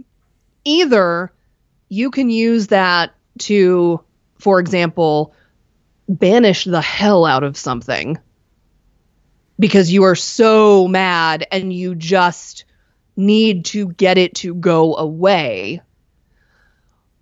Or, and this takes a lot more practice, you can, when you are very angry, use visualization and focus techniques to sort of not capture that energy, but channel and transmute that energy into something else as you release it. You know what would be fun? When you're really angry, and I'm starting to think about like the ingredients of pizza, and I'm thinking like tomatoes. You know, you've got your mm-hmm. garlic, you've got your, you know, there's like pretty witchy things in in pizza. But I'm just starting to think like, wouldn't it be fun when you're really angry to grab a sack of tomatoes and go like throw it at a tree Absolutely. or something. No, something? absolutely. It's and but see that's where it is like okay, is that does that I mean, like you technically can carve classify- things into the tomato. Oh, yeah, yeah, yeah, You yeah. can That- like make see, and that would- faces in the tomato. and that would make it more witchy. Like just going and throwing tomatoes at, at a brick wall would be very therapeutic. And it would and it would have value. yes. Um, I have thought my entire life that all of the bars need to actually collect all of the glass bottles in the night instead of smashing them all in the trash can. And then long about lunchtime, they need to open up and let people like stand behind a fence and throw the empty bottles from the night before at a brick wall. Let me tell you what as- white people do. Let me tell you what rich middle class white women in suburbs do. There are now actually places you can go and pay money to go into a room that's basically filled with nothing but like plates and cups and things and just spend I don't know like 20 minutes smashing them. Oh yeah, yeah. You know, can well, pay I- money to go like smash plates and things. And yeah, I'm like instead of just I've- going to Goodwill and buying your own. I've um, never I've never been to one of those places and I've never seen one of those places, but let me tell you, I would really like one of those places to open up near me. Th- it, there is something very therapeutic about destroying things when you are mad. There and is I just there I is a think about those value. kinds of I think about those kinds of foods and those kinds of associations because, you know, you order the pizza or you indulge in the pint of ice cream or the gallon of ice cream or whatever and you I don't know. And then and I get this whole like body shaming thing, but then like the next morning you're like, okay, I'm still pissed and now I feel bloated. Right. And I just think, could you be doing something magically with those same ingredients that give you that same association, that same feeling, that same energetic, uh, you know, uh, what what did you call? Oh, harm- harmony. Is that I don't remember. It was something like, uh, oh, rose quartz is a C and Aphrodite is a C and all of that. Oh, the law of octaves. Yeah, Yeah. that. Uh, so you know, what whichever combination of herbs or whatever about that that smell, that tactile sensation or whatever says to you, or I'm angry, and this is the thing that I want when I'm angry. You know, and I get that a lot of it is the fats and saturated fats have a chemical interaction in your brain and you know make you feel happy because it releases a certain chemical but could you take that same smell and those same herbs and apply that same energy into something magically constructive I don't see any reason why you couldn't. Uh, my, uh, I'm not sure that I, really would like the idea of throwing tomatoes at somebody i don't know what you Jimmy, really, you you really want to what throw Jimmy tomatoes did. at Jimmy. I don't know Yeah. what Jimmy did, but I really want to write his name on, t- on a tomato and like go throw it at something. Freaking Jimmy. I, I don't know. You seem to be having serious issues with him, though. F Jimmy. I. I don't know. I mean, I I'm sure that you could. I I don't know that that's necessarily something that I would do. Um, probably because I don't know how to make incense that smells like Taco Bell. Um, but, but but I, I mean, it depends. It, de- it depends on your perspective, and it depends on what you're trying to achieve. I don't know what uh, t- what tastes like 3 a.m. and depression. Oh my god, I don't I don't know. It's it's a guilty pleasure. I will admit, but it is out of your mind. It's definitely a pleasure. I'm not gonna lie. But I mean, it, it it depends on what your intention is. I mean, if if something if if carving people's names or or you know carving things into tomatoes and then smashing them is going to help you release whatever it is, how is that different from any other form of banishing? Uh, absolutely. I mean, it, it isn't other I'm than just you saying a maybe your personal tomato. association with you know I don't know plum tomatoes or whatever. You know that's the pizza that you go get whenever you're really angry. You had a hard week or whatever. Right. You know, But and for that but matter, my- but- maybe but your see- personal stress relief herb, so to speak, is grapes because grapes make wine and you know, you get Right. wine after a nice long hard week or something like that. So maybe you know, grapes are something that you incorporate in you a can buy a bunch of grapes and you can pop them in your fingers. in a de-stressing spell or something like that. You know, maybe you juice these grapes and and put it together with something else. Maybe that's what you added to your Florida water. Maybe you start with grape juice. I don't know. It won't keep very long. Just Well- FYI. And it'll make everything really sticky. It will. No. you Please please don't put it on your floors. no. No. Because then God. you're gonna no. to like mop again. I I'm not even gonna lie. My very first copy of Wicca: A Guide for the Solitary Practitioner, which was my very first Wicca book, I spilled orange juice on it. You probably loved that because you're the Like, one that's like, I love when my books it- have stains on them. Well, no, I and I still have it. I still have it. I dried it out. I still have it, but it did take a while before it was no longer sticky. I'm not I'm gonna- just saying. I just want you to know the amount of maturity that it's taking me right now not to do anything with that. Yeah, I I know. Uh, so uh, one of the uh, one of the books that we kind of referenced earlier, and I meant to actually talk about it at that point, but I never did, um, is Supermarket Magic by Michael Furie. Fury. Okay, I didn't know if it was like Furry or Furier or what. I so, I think it I think it's we're gonna go with Fury because that's what I Michael said. I can't be um, and what I love about this book, um, and it sort of reminded me about that book. I, I- I mean, literally, I was watching the very first episode of that show, Just Add Magic, and I was like, oh my god, this is that book is Supermarket Magic. and it made me like go grab it off the shelf and really like pour back over it and fall back in love with the idea of being able to go to the grocery store and getting an entire cabinet of things, an entire pantry of things that I can eat and also do the magic with. Uh, Right. You know, I love the idea of like love spell chocolate cake, you know, and whatever. I mean, you know, good health potion. page 91. Yeah. One tablespoon honey, half a lemon, tiny pinch of ginger, a tea bag of your choice, and there you go. I mean, these are things that you're probably already incorporating into your tea, but it's the intent behind it, and it's the feeling behind it, and it's the emotion behind it, and that energetic connection that you can make because whatever speaks to you is what's going to draw that magical efficacy out of you. Exactly. And that's that is key. Intention is everything. Absolutely. And you're it's it's always hard for me to really wrap my mind around okay, I need to do this banishing with this high John and this devil shoestring and this this and this that and I'm like cuz I I'm like I'm only going to experience this high John this one time because a book told me that I needed it. And I mean, it's just not something that I use in my everyday or have much association with. It it isn't, but I will say on behalf of those people who have weird ingredients that we don't use very often, um, to a lot of people, myself included, there the the mystery and the ambiance and the feeling that using that special something that you've had for a while and like you've never had the occasion to use it and this is the moment like this is the moment to break out the high john like that also in and of itself can create a good energy Oh, absolutely. And there's nothing. I mean, there's nothing stopping you from being. You know, uh, uh, what do you do? I mean, a, a friend might say, "Oh my god, I've got this great potato recipe." Well, just because you don't personally have a connection with that potato recipe right now doesn't mean that if you don't go home and try the recipe.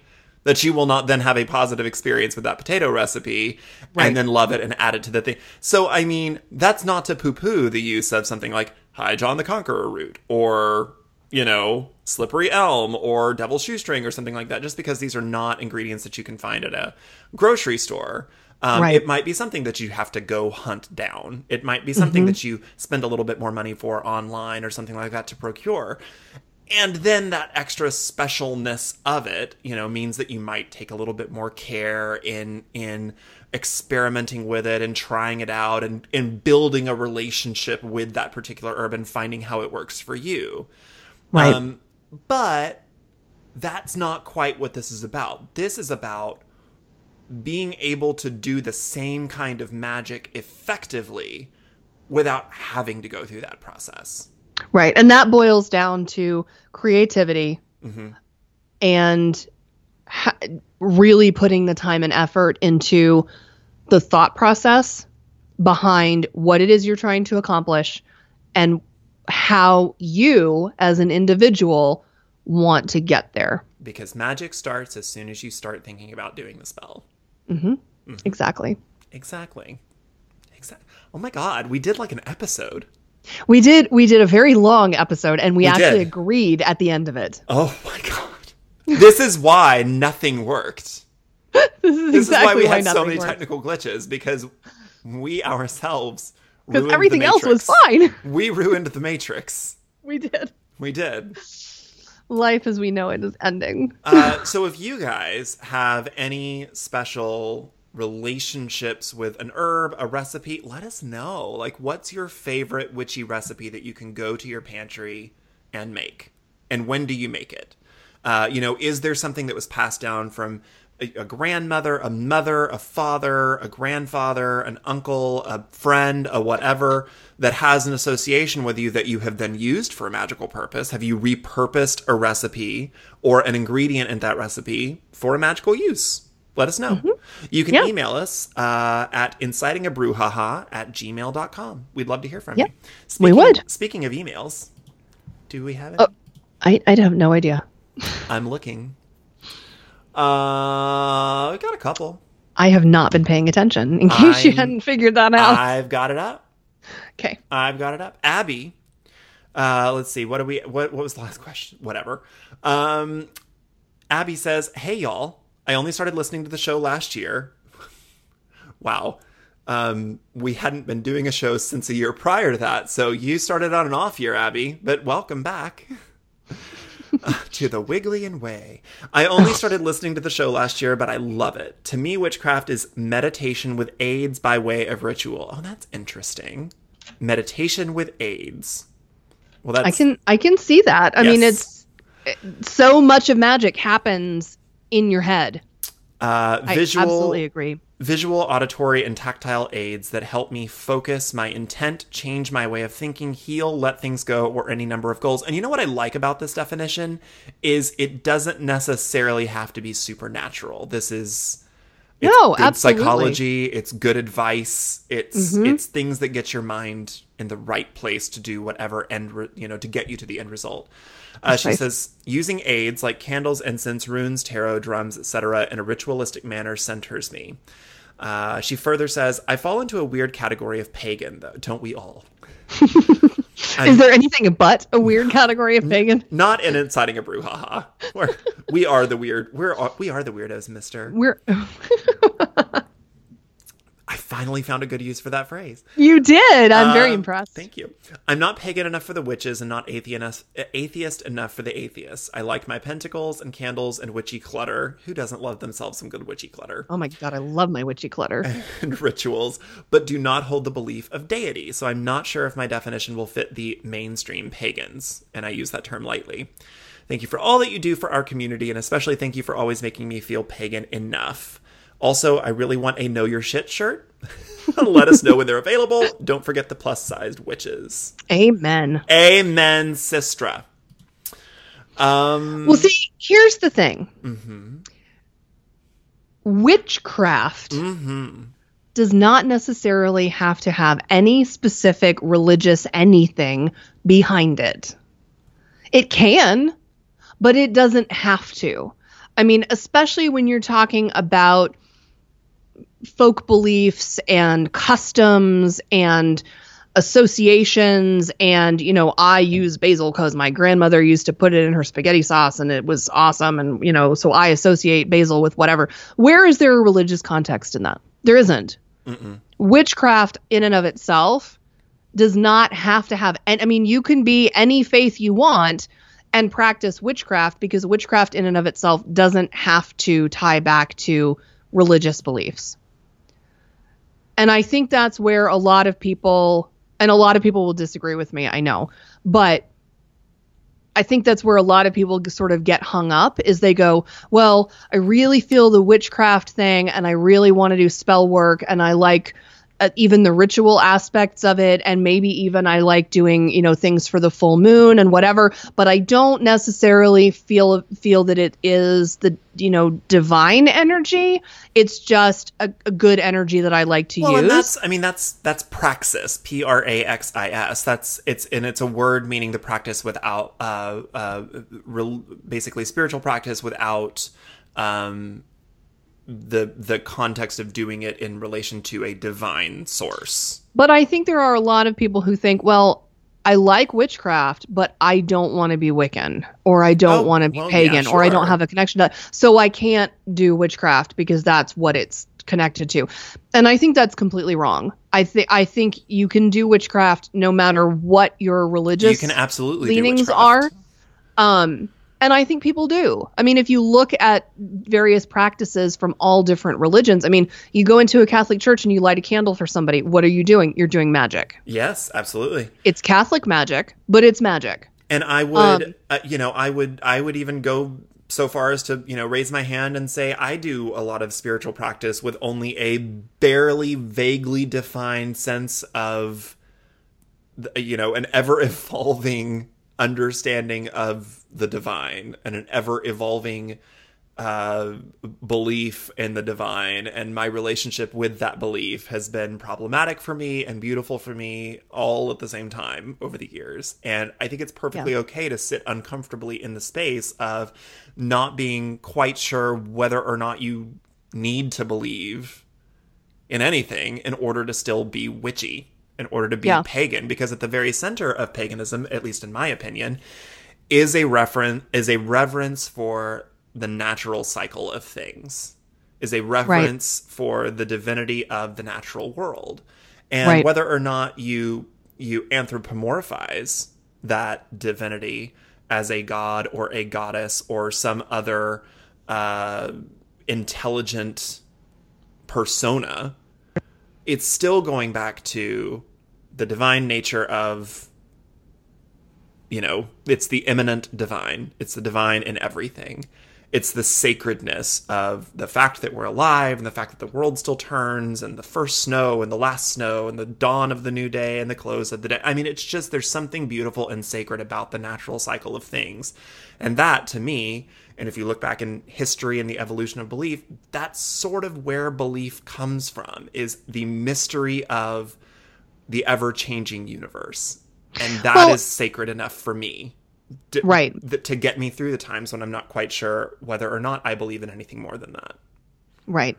Well, and to me also, witchcraft in and of itself, magic, the practice of magic and witchcraft, is also a way of taking ownership and responsibility for your life and how your life is coming out. And if you are not happy with something in your life, instead of placing the responsibility for making a change in the hands of a deity or in the hands of another person or in you know in an external force you say no i don't like this thing about my life i'm going to do a spell for it and i'm going to fix it so there's also you know apart from any spiritual aspects there is this great sense of personal responsibility and and ownership of how your life is and how you want it to be and how you want to shape it and how you want to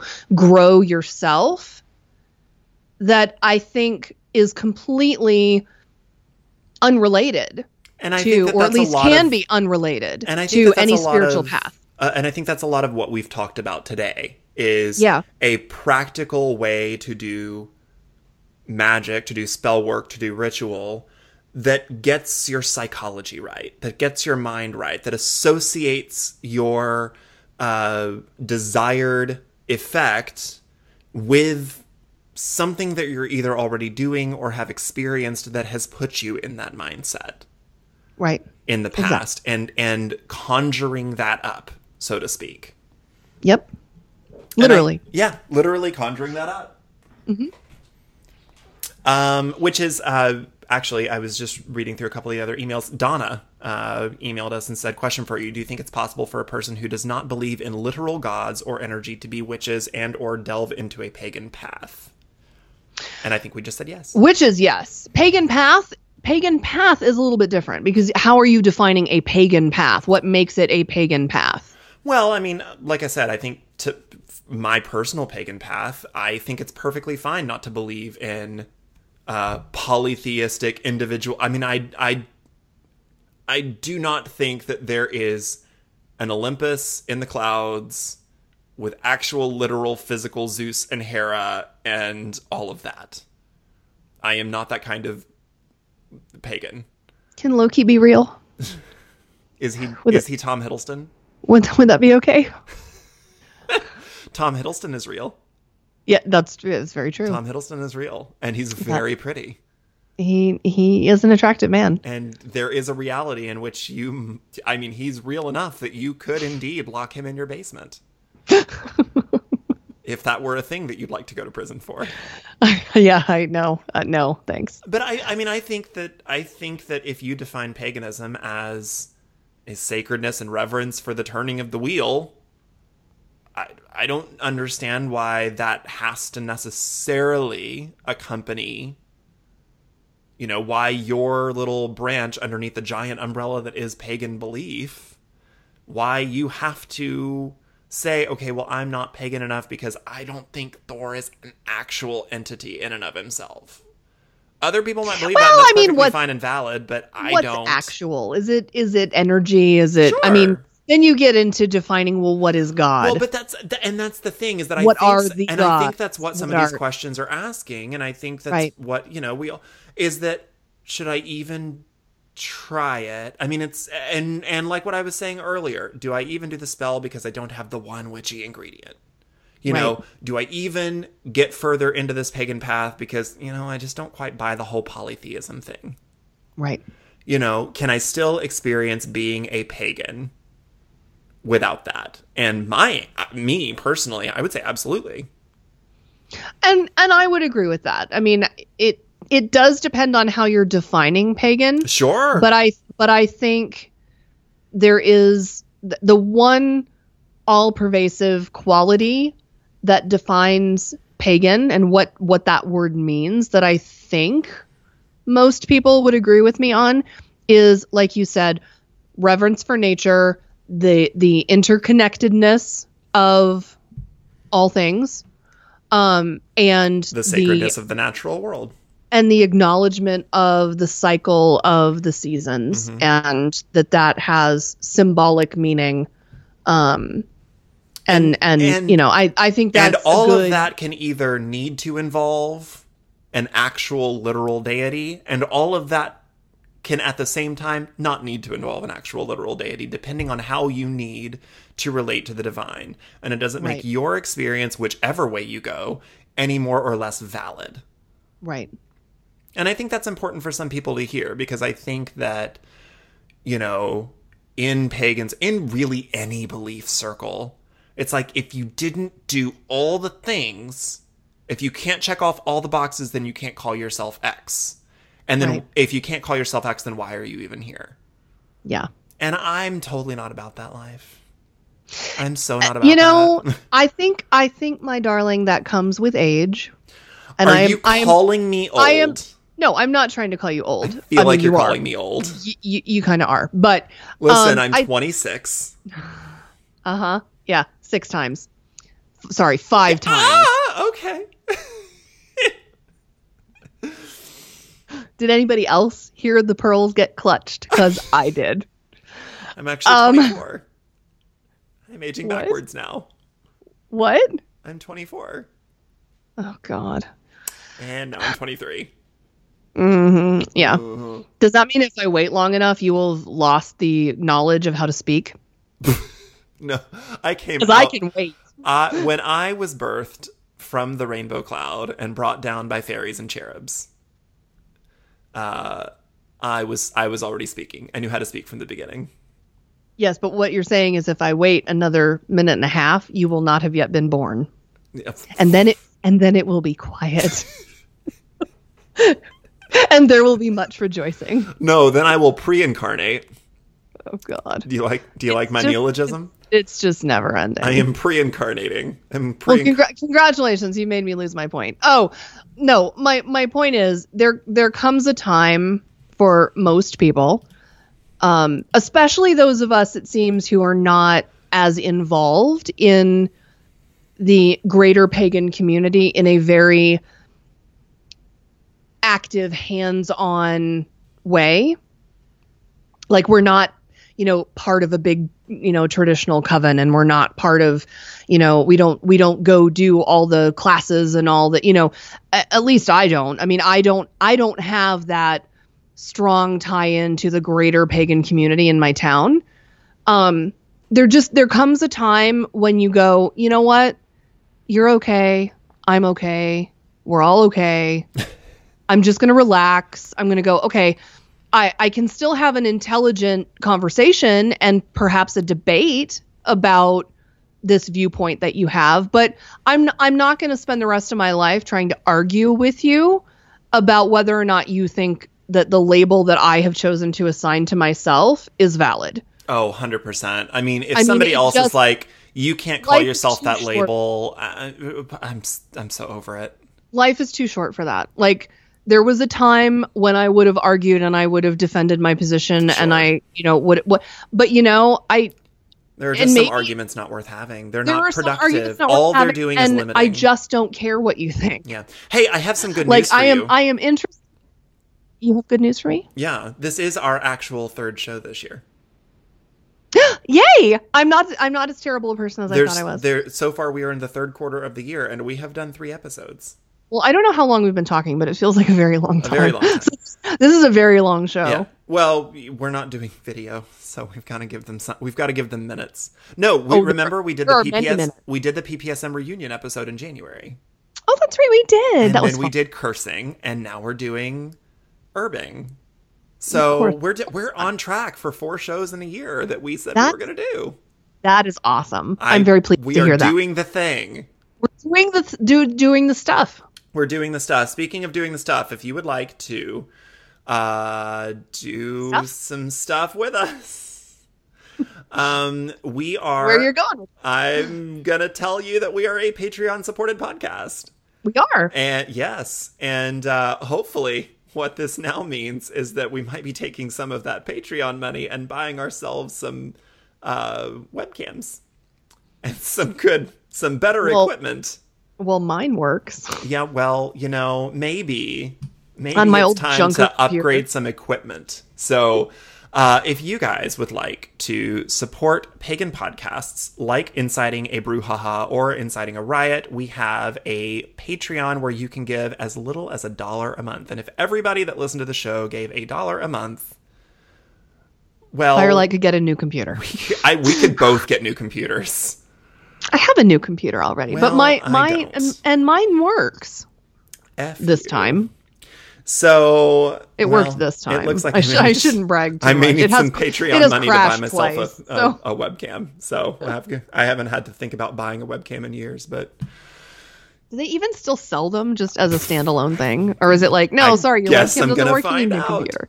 Uh, you can give as little as a dollar a month. Get, giving as little as a dollar a month gets you things like behind the scenes news, upcoming appearances. I know that I recently put a little bit of news about some upcoming secret guests uh, on inciting a riot on there and letting you guys uh, that are already Patreon supporters know about my really, really cool um, upcoming series of roundtable discussions that are going to be happening soon.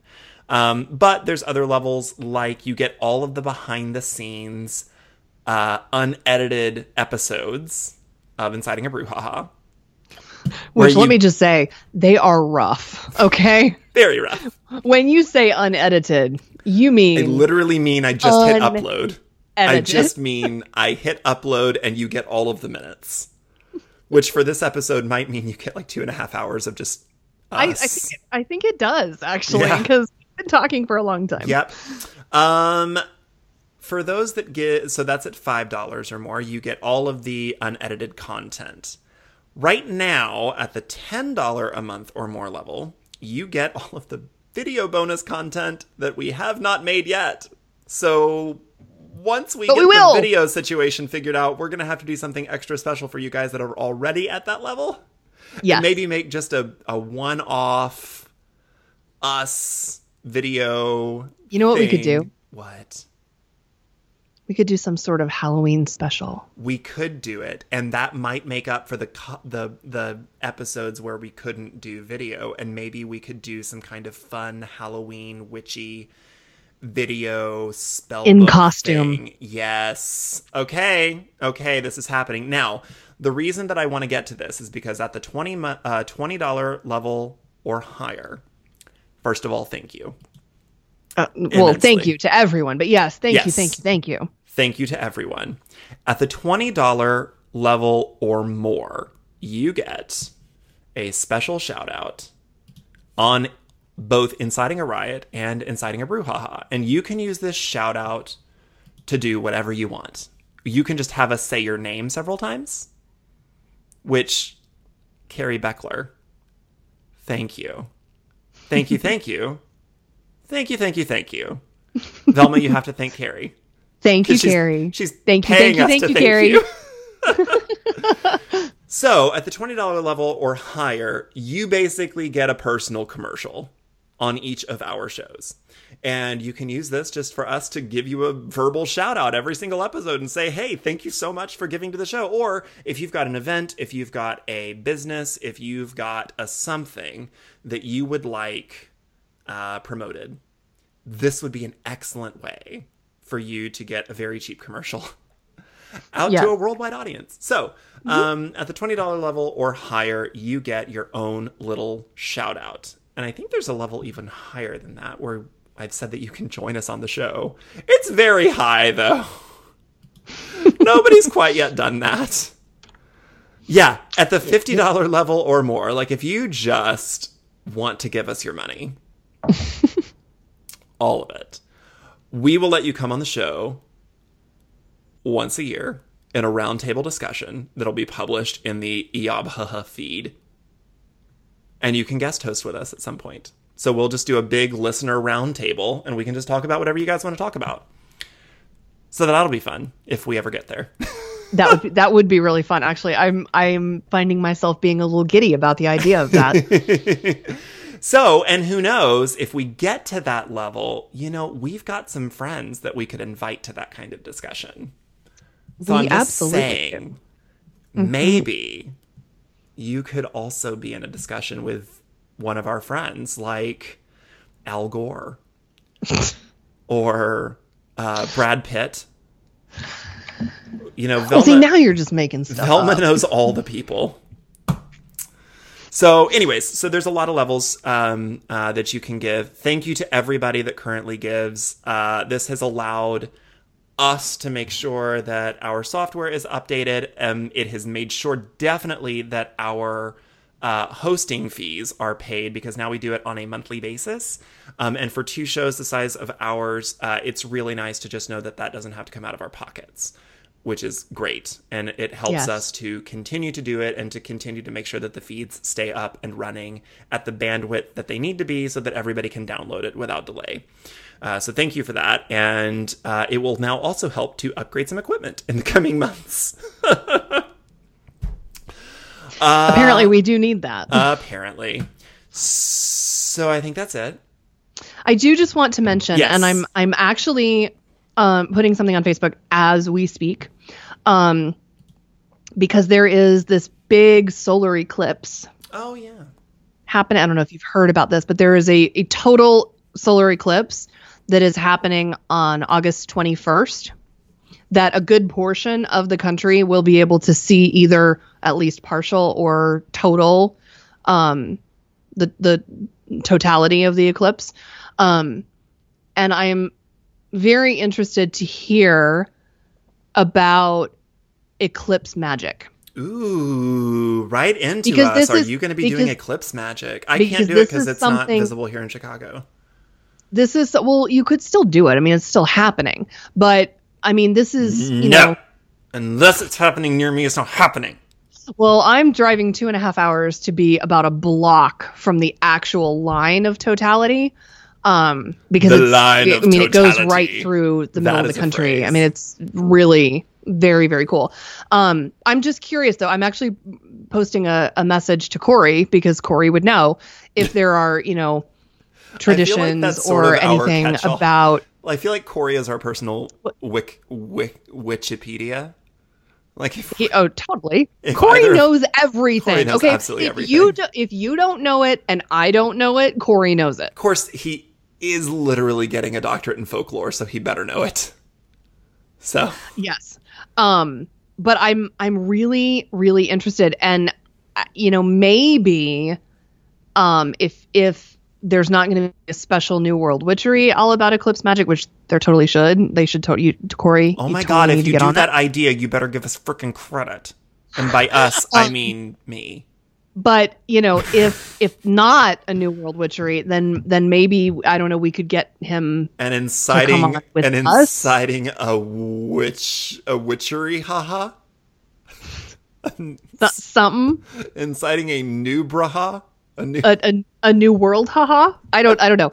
Um something. But like i i'm just I- because this is something that's so rare that we that you know a good chunk of the united states is actually in the path of totality of this eclipse and it's not going to happen again for what 40 45 I years would or be something? really interested to see your your guys's. Uh, or is there any folklore on eclipses other than, you know, if you do the eclipse at the right time, then that means that the gods are s- smiling on you favorably and you can stop your human sacrifices. And yes, I'm talking about apocalypto. So but i'm just i'm just curious so i don't know if anybody is aware because it's because it's such a rare thing i haven't seen a lot in books and you know and, and references and things to you know here's some some ideas for total solar eclipse magic because it's it's not a super common thing so people haven't invested a lot of time in writing about it but i'm just curious if anybody has any plans or you know if they have any thoughts or if they know of any anything that is specific to the eclipse and of course this means that we need to try to get a show out again before the eclipse yes, so we can Velma. share this with people Yes, Velma. i know i know I know. I know. I'm. I'm. I'm, I I'm just on want it. you all witches to know I text her every weekend. Every weekend. And I say, hey, what are you doing? And she's always like, listen, witch. I am living my life. I am buying my things. I am riding my broom. I am lacing my boots up. I am putting my sunglasses on. And I'm having a cocktail with Dorothy Morrison. So please I have- don't text me. I have never said any of those things. She's like, listen, I don't have time for you. You're basic.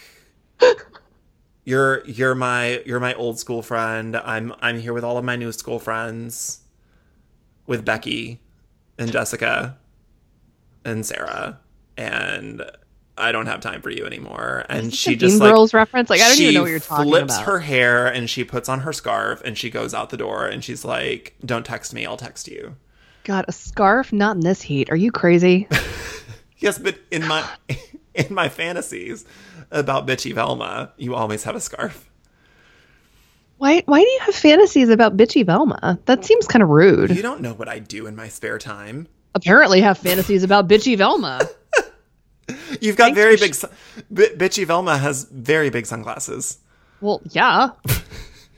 I mean, if I was gonna be a bitch, I would have big sunglasses. She also I mean, has. duh. She also drives a red convertible.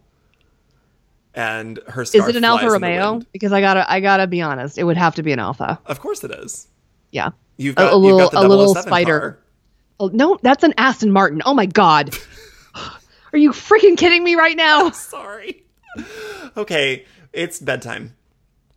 Oh, it's past bedtime. It's way past I told, I, yeah. I said at the beginning mm-hmm. this would get interesting. Yeah. Uh, so you know the email address is incitingabrewhaha at gmail.com. You can uh, tweet at us individually because we don't tweet together. Uh, We can- don't tweet together. I don't really ever tweet anymore. No. And yet you still have more followers than me, not that I'm keeping track. Love you. Uh, you can tweet me. Um, I'm inciting a riot, I am Witches Brouhaha. even though she hasn't been Witches Brouhaha in years, and yet you people still follow her. You know just- what? I will always be Witches Brouhaha, bitch. Always. Oh, man. Uh, so you guys never be afraid to think outside of the cauldron. Yes, exactly. Will you say it for old times, please? Please? We can end the show that way. We won't even do our regular sign off. I just want you to do the thing.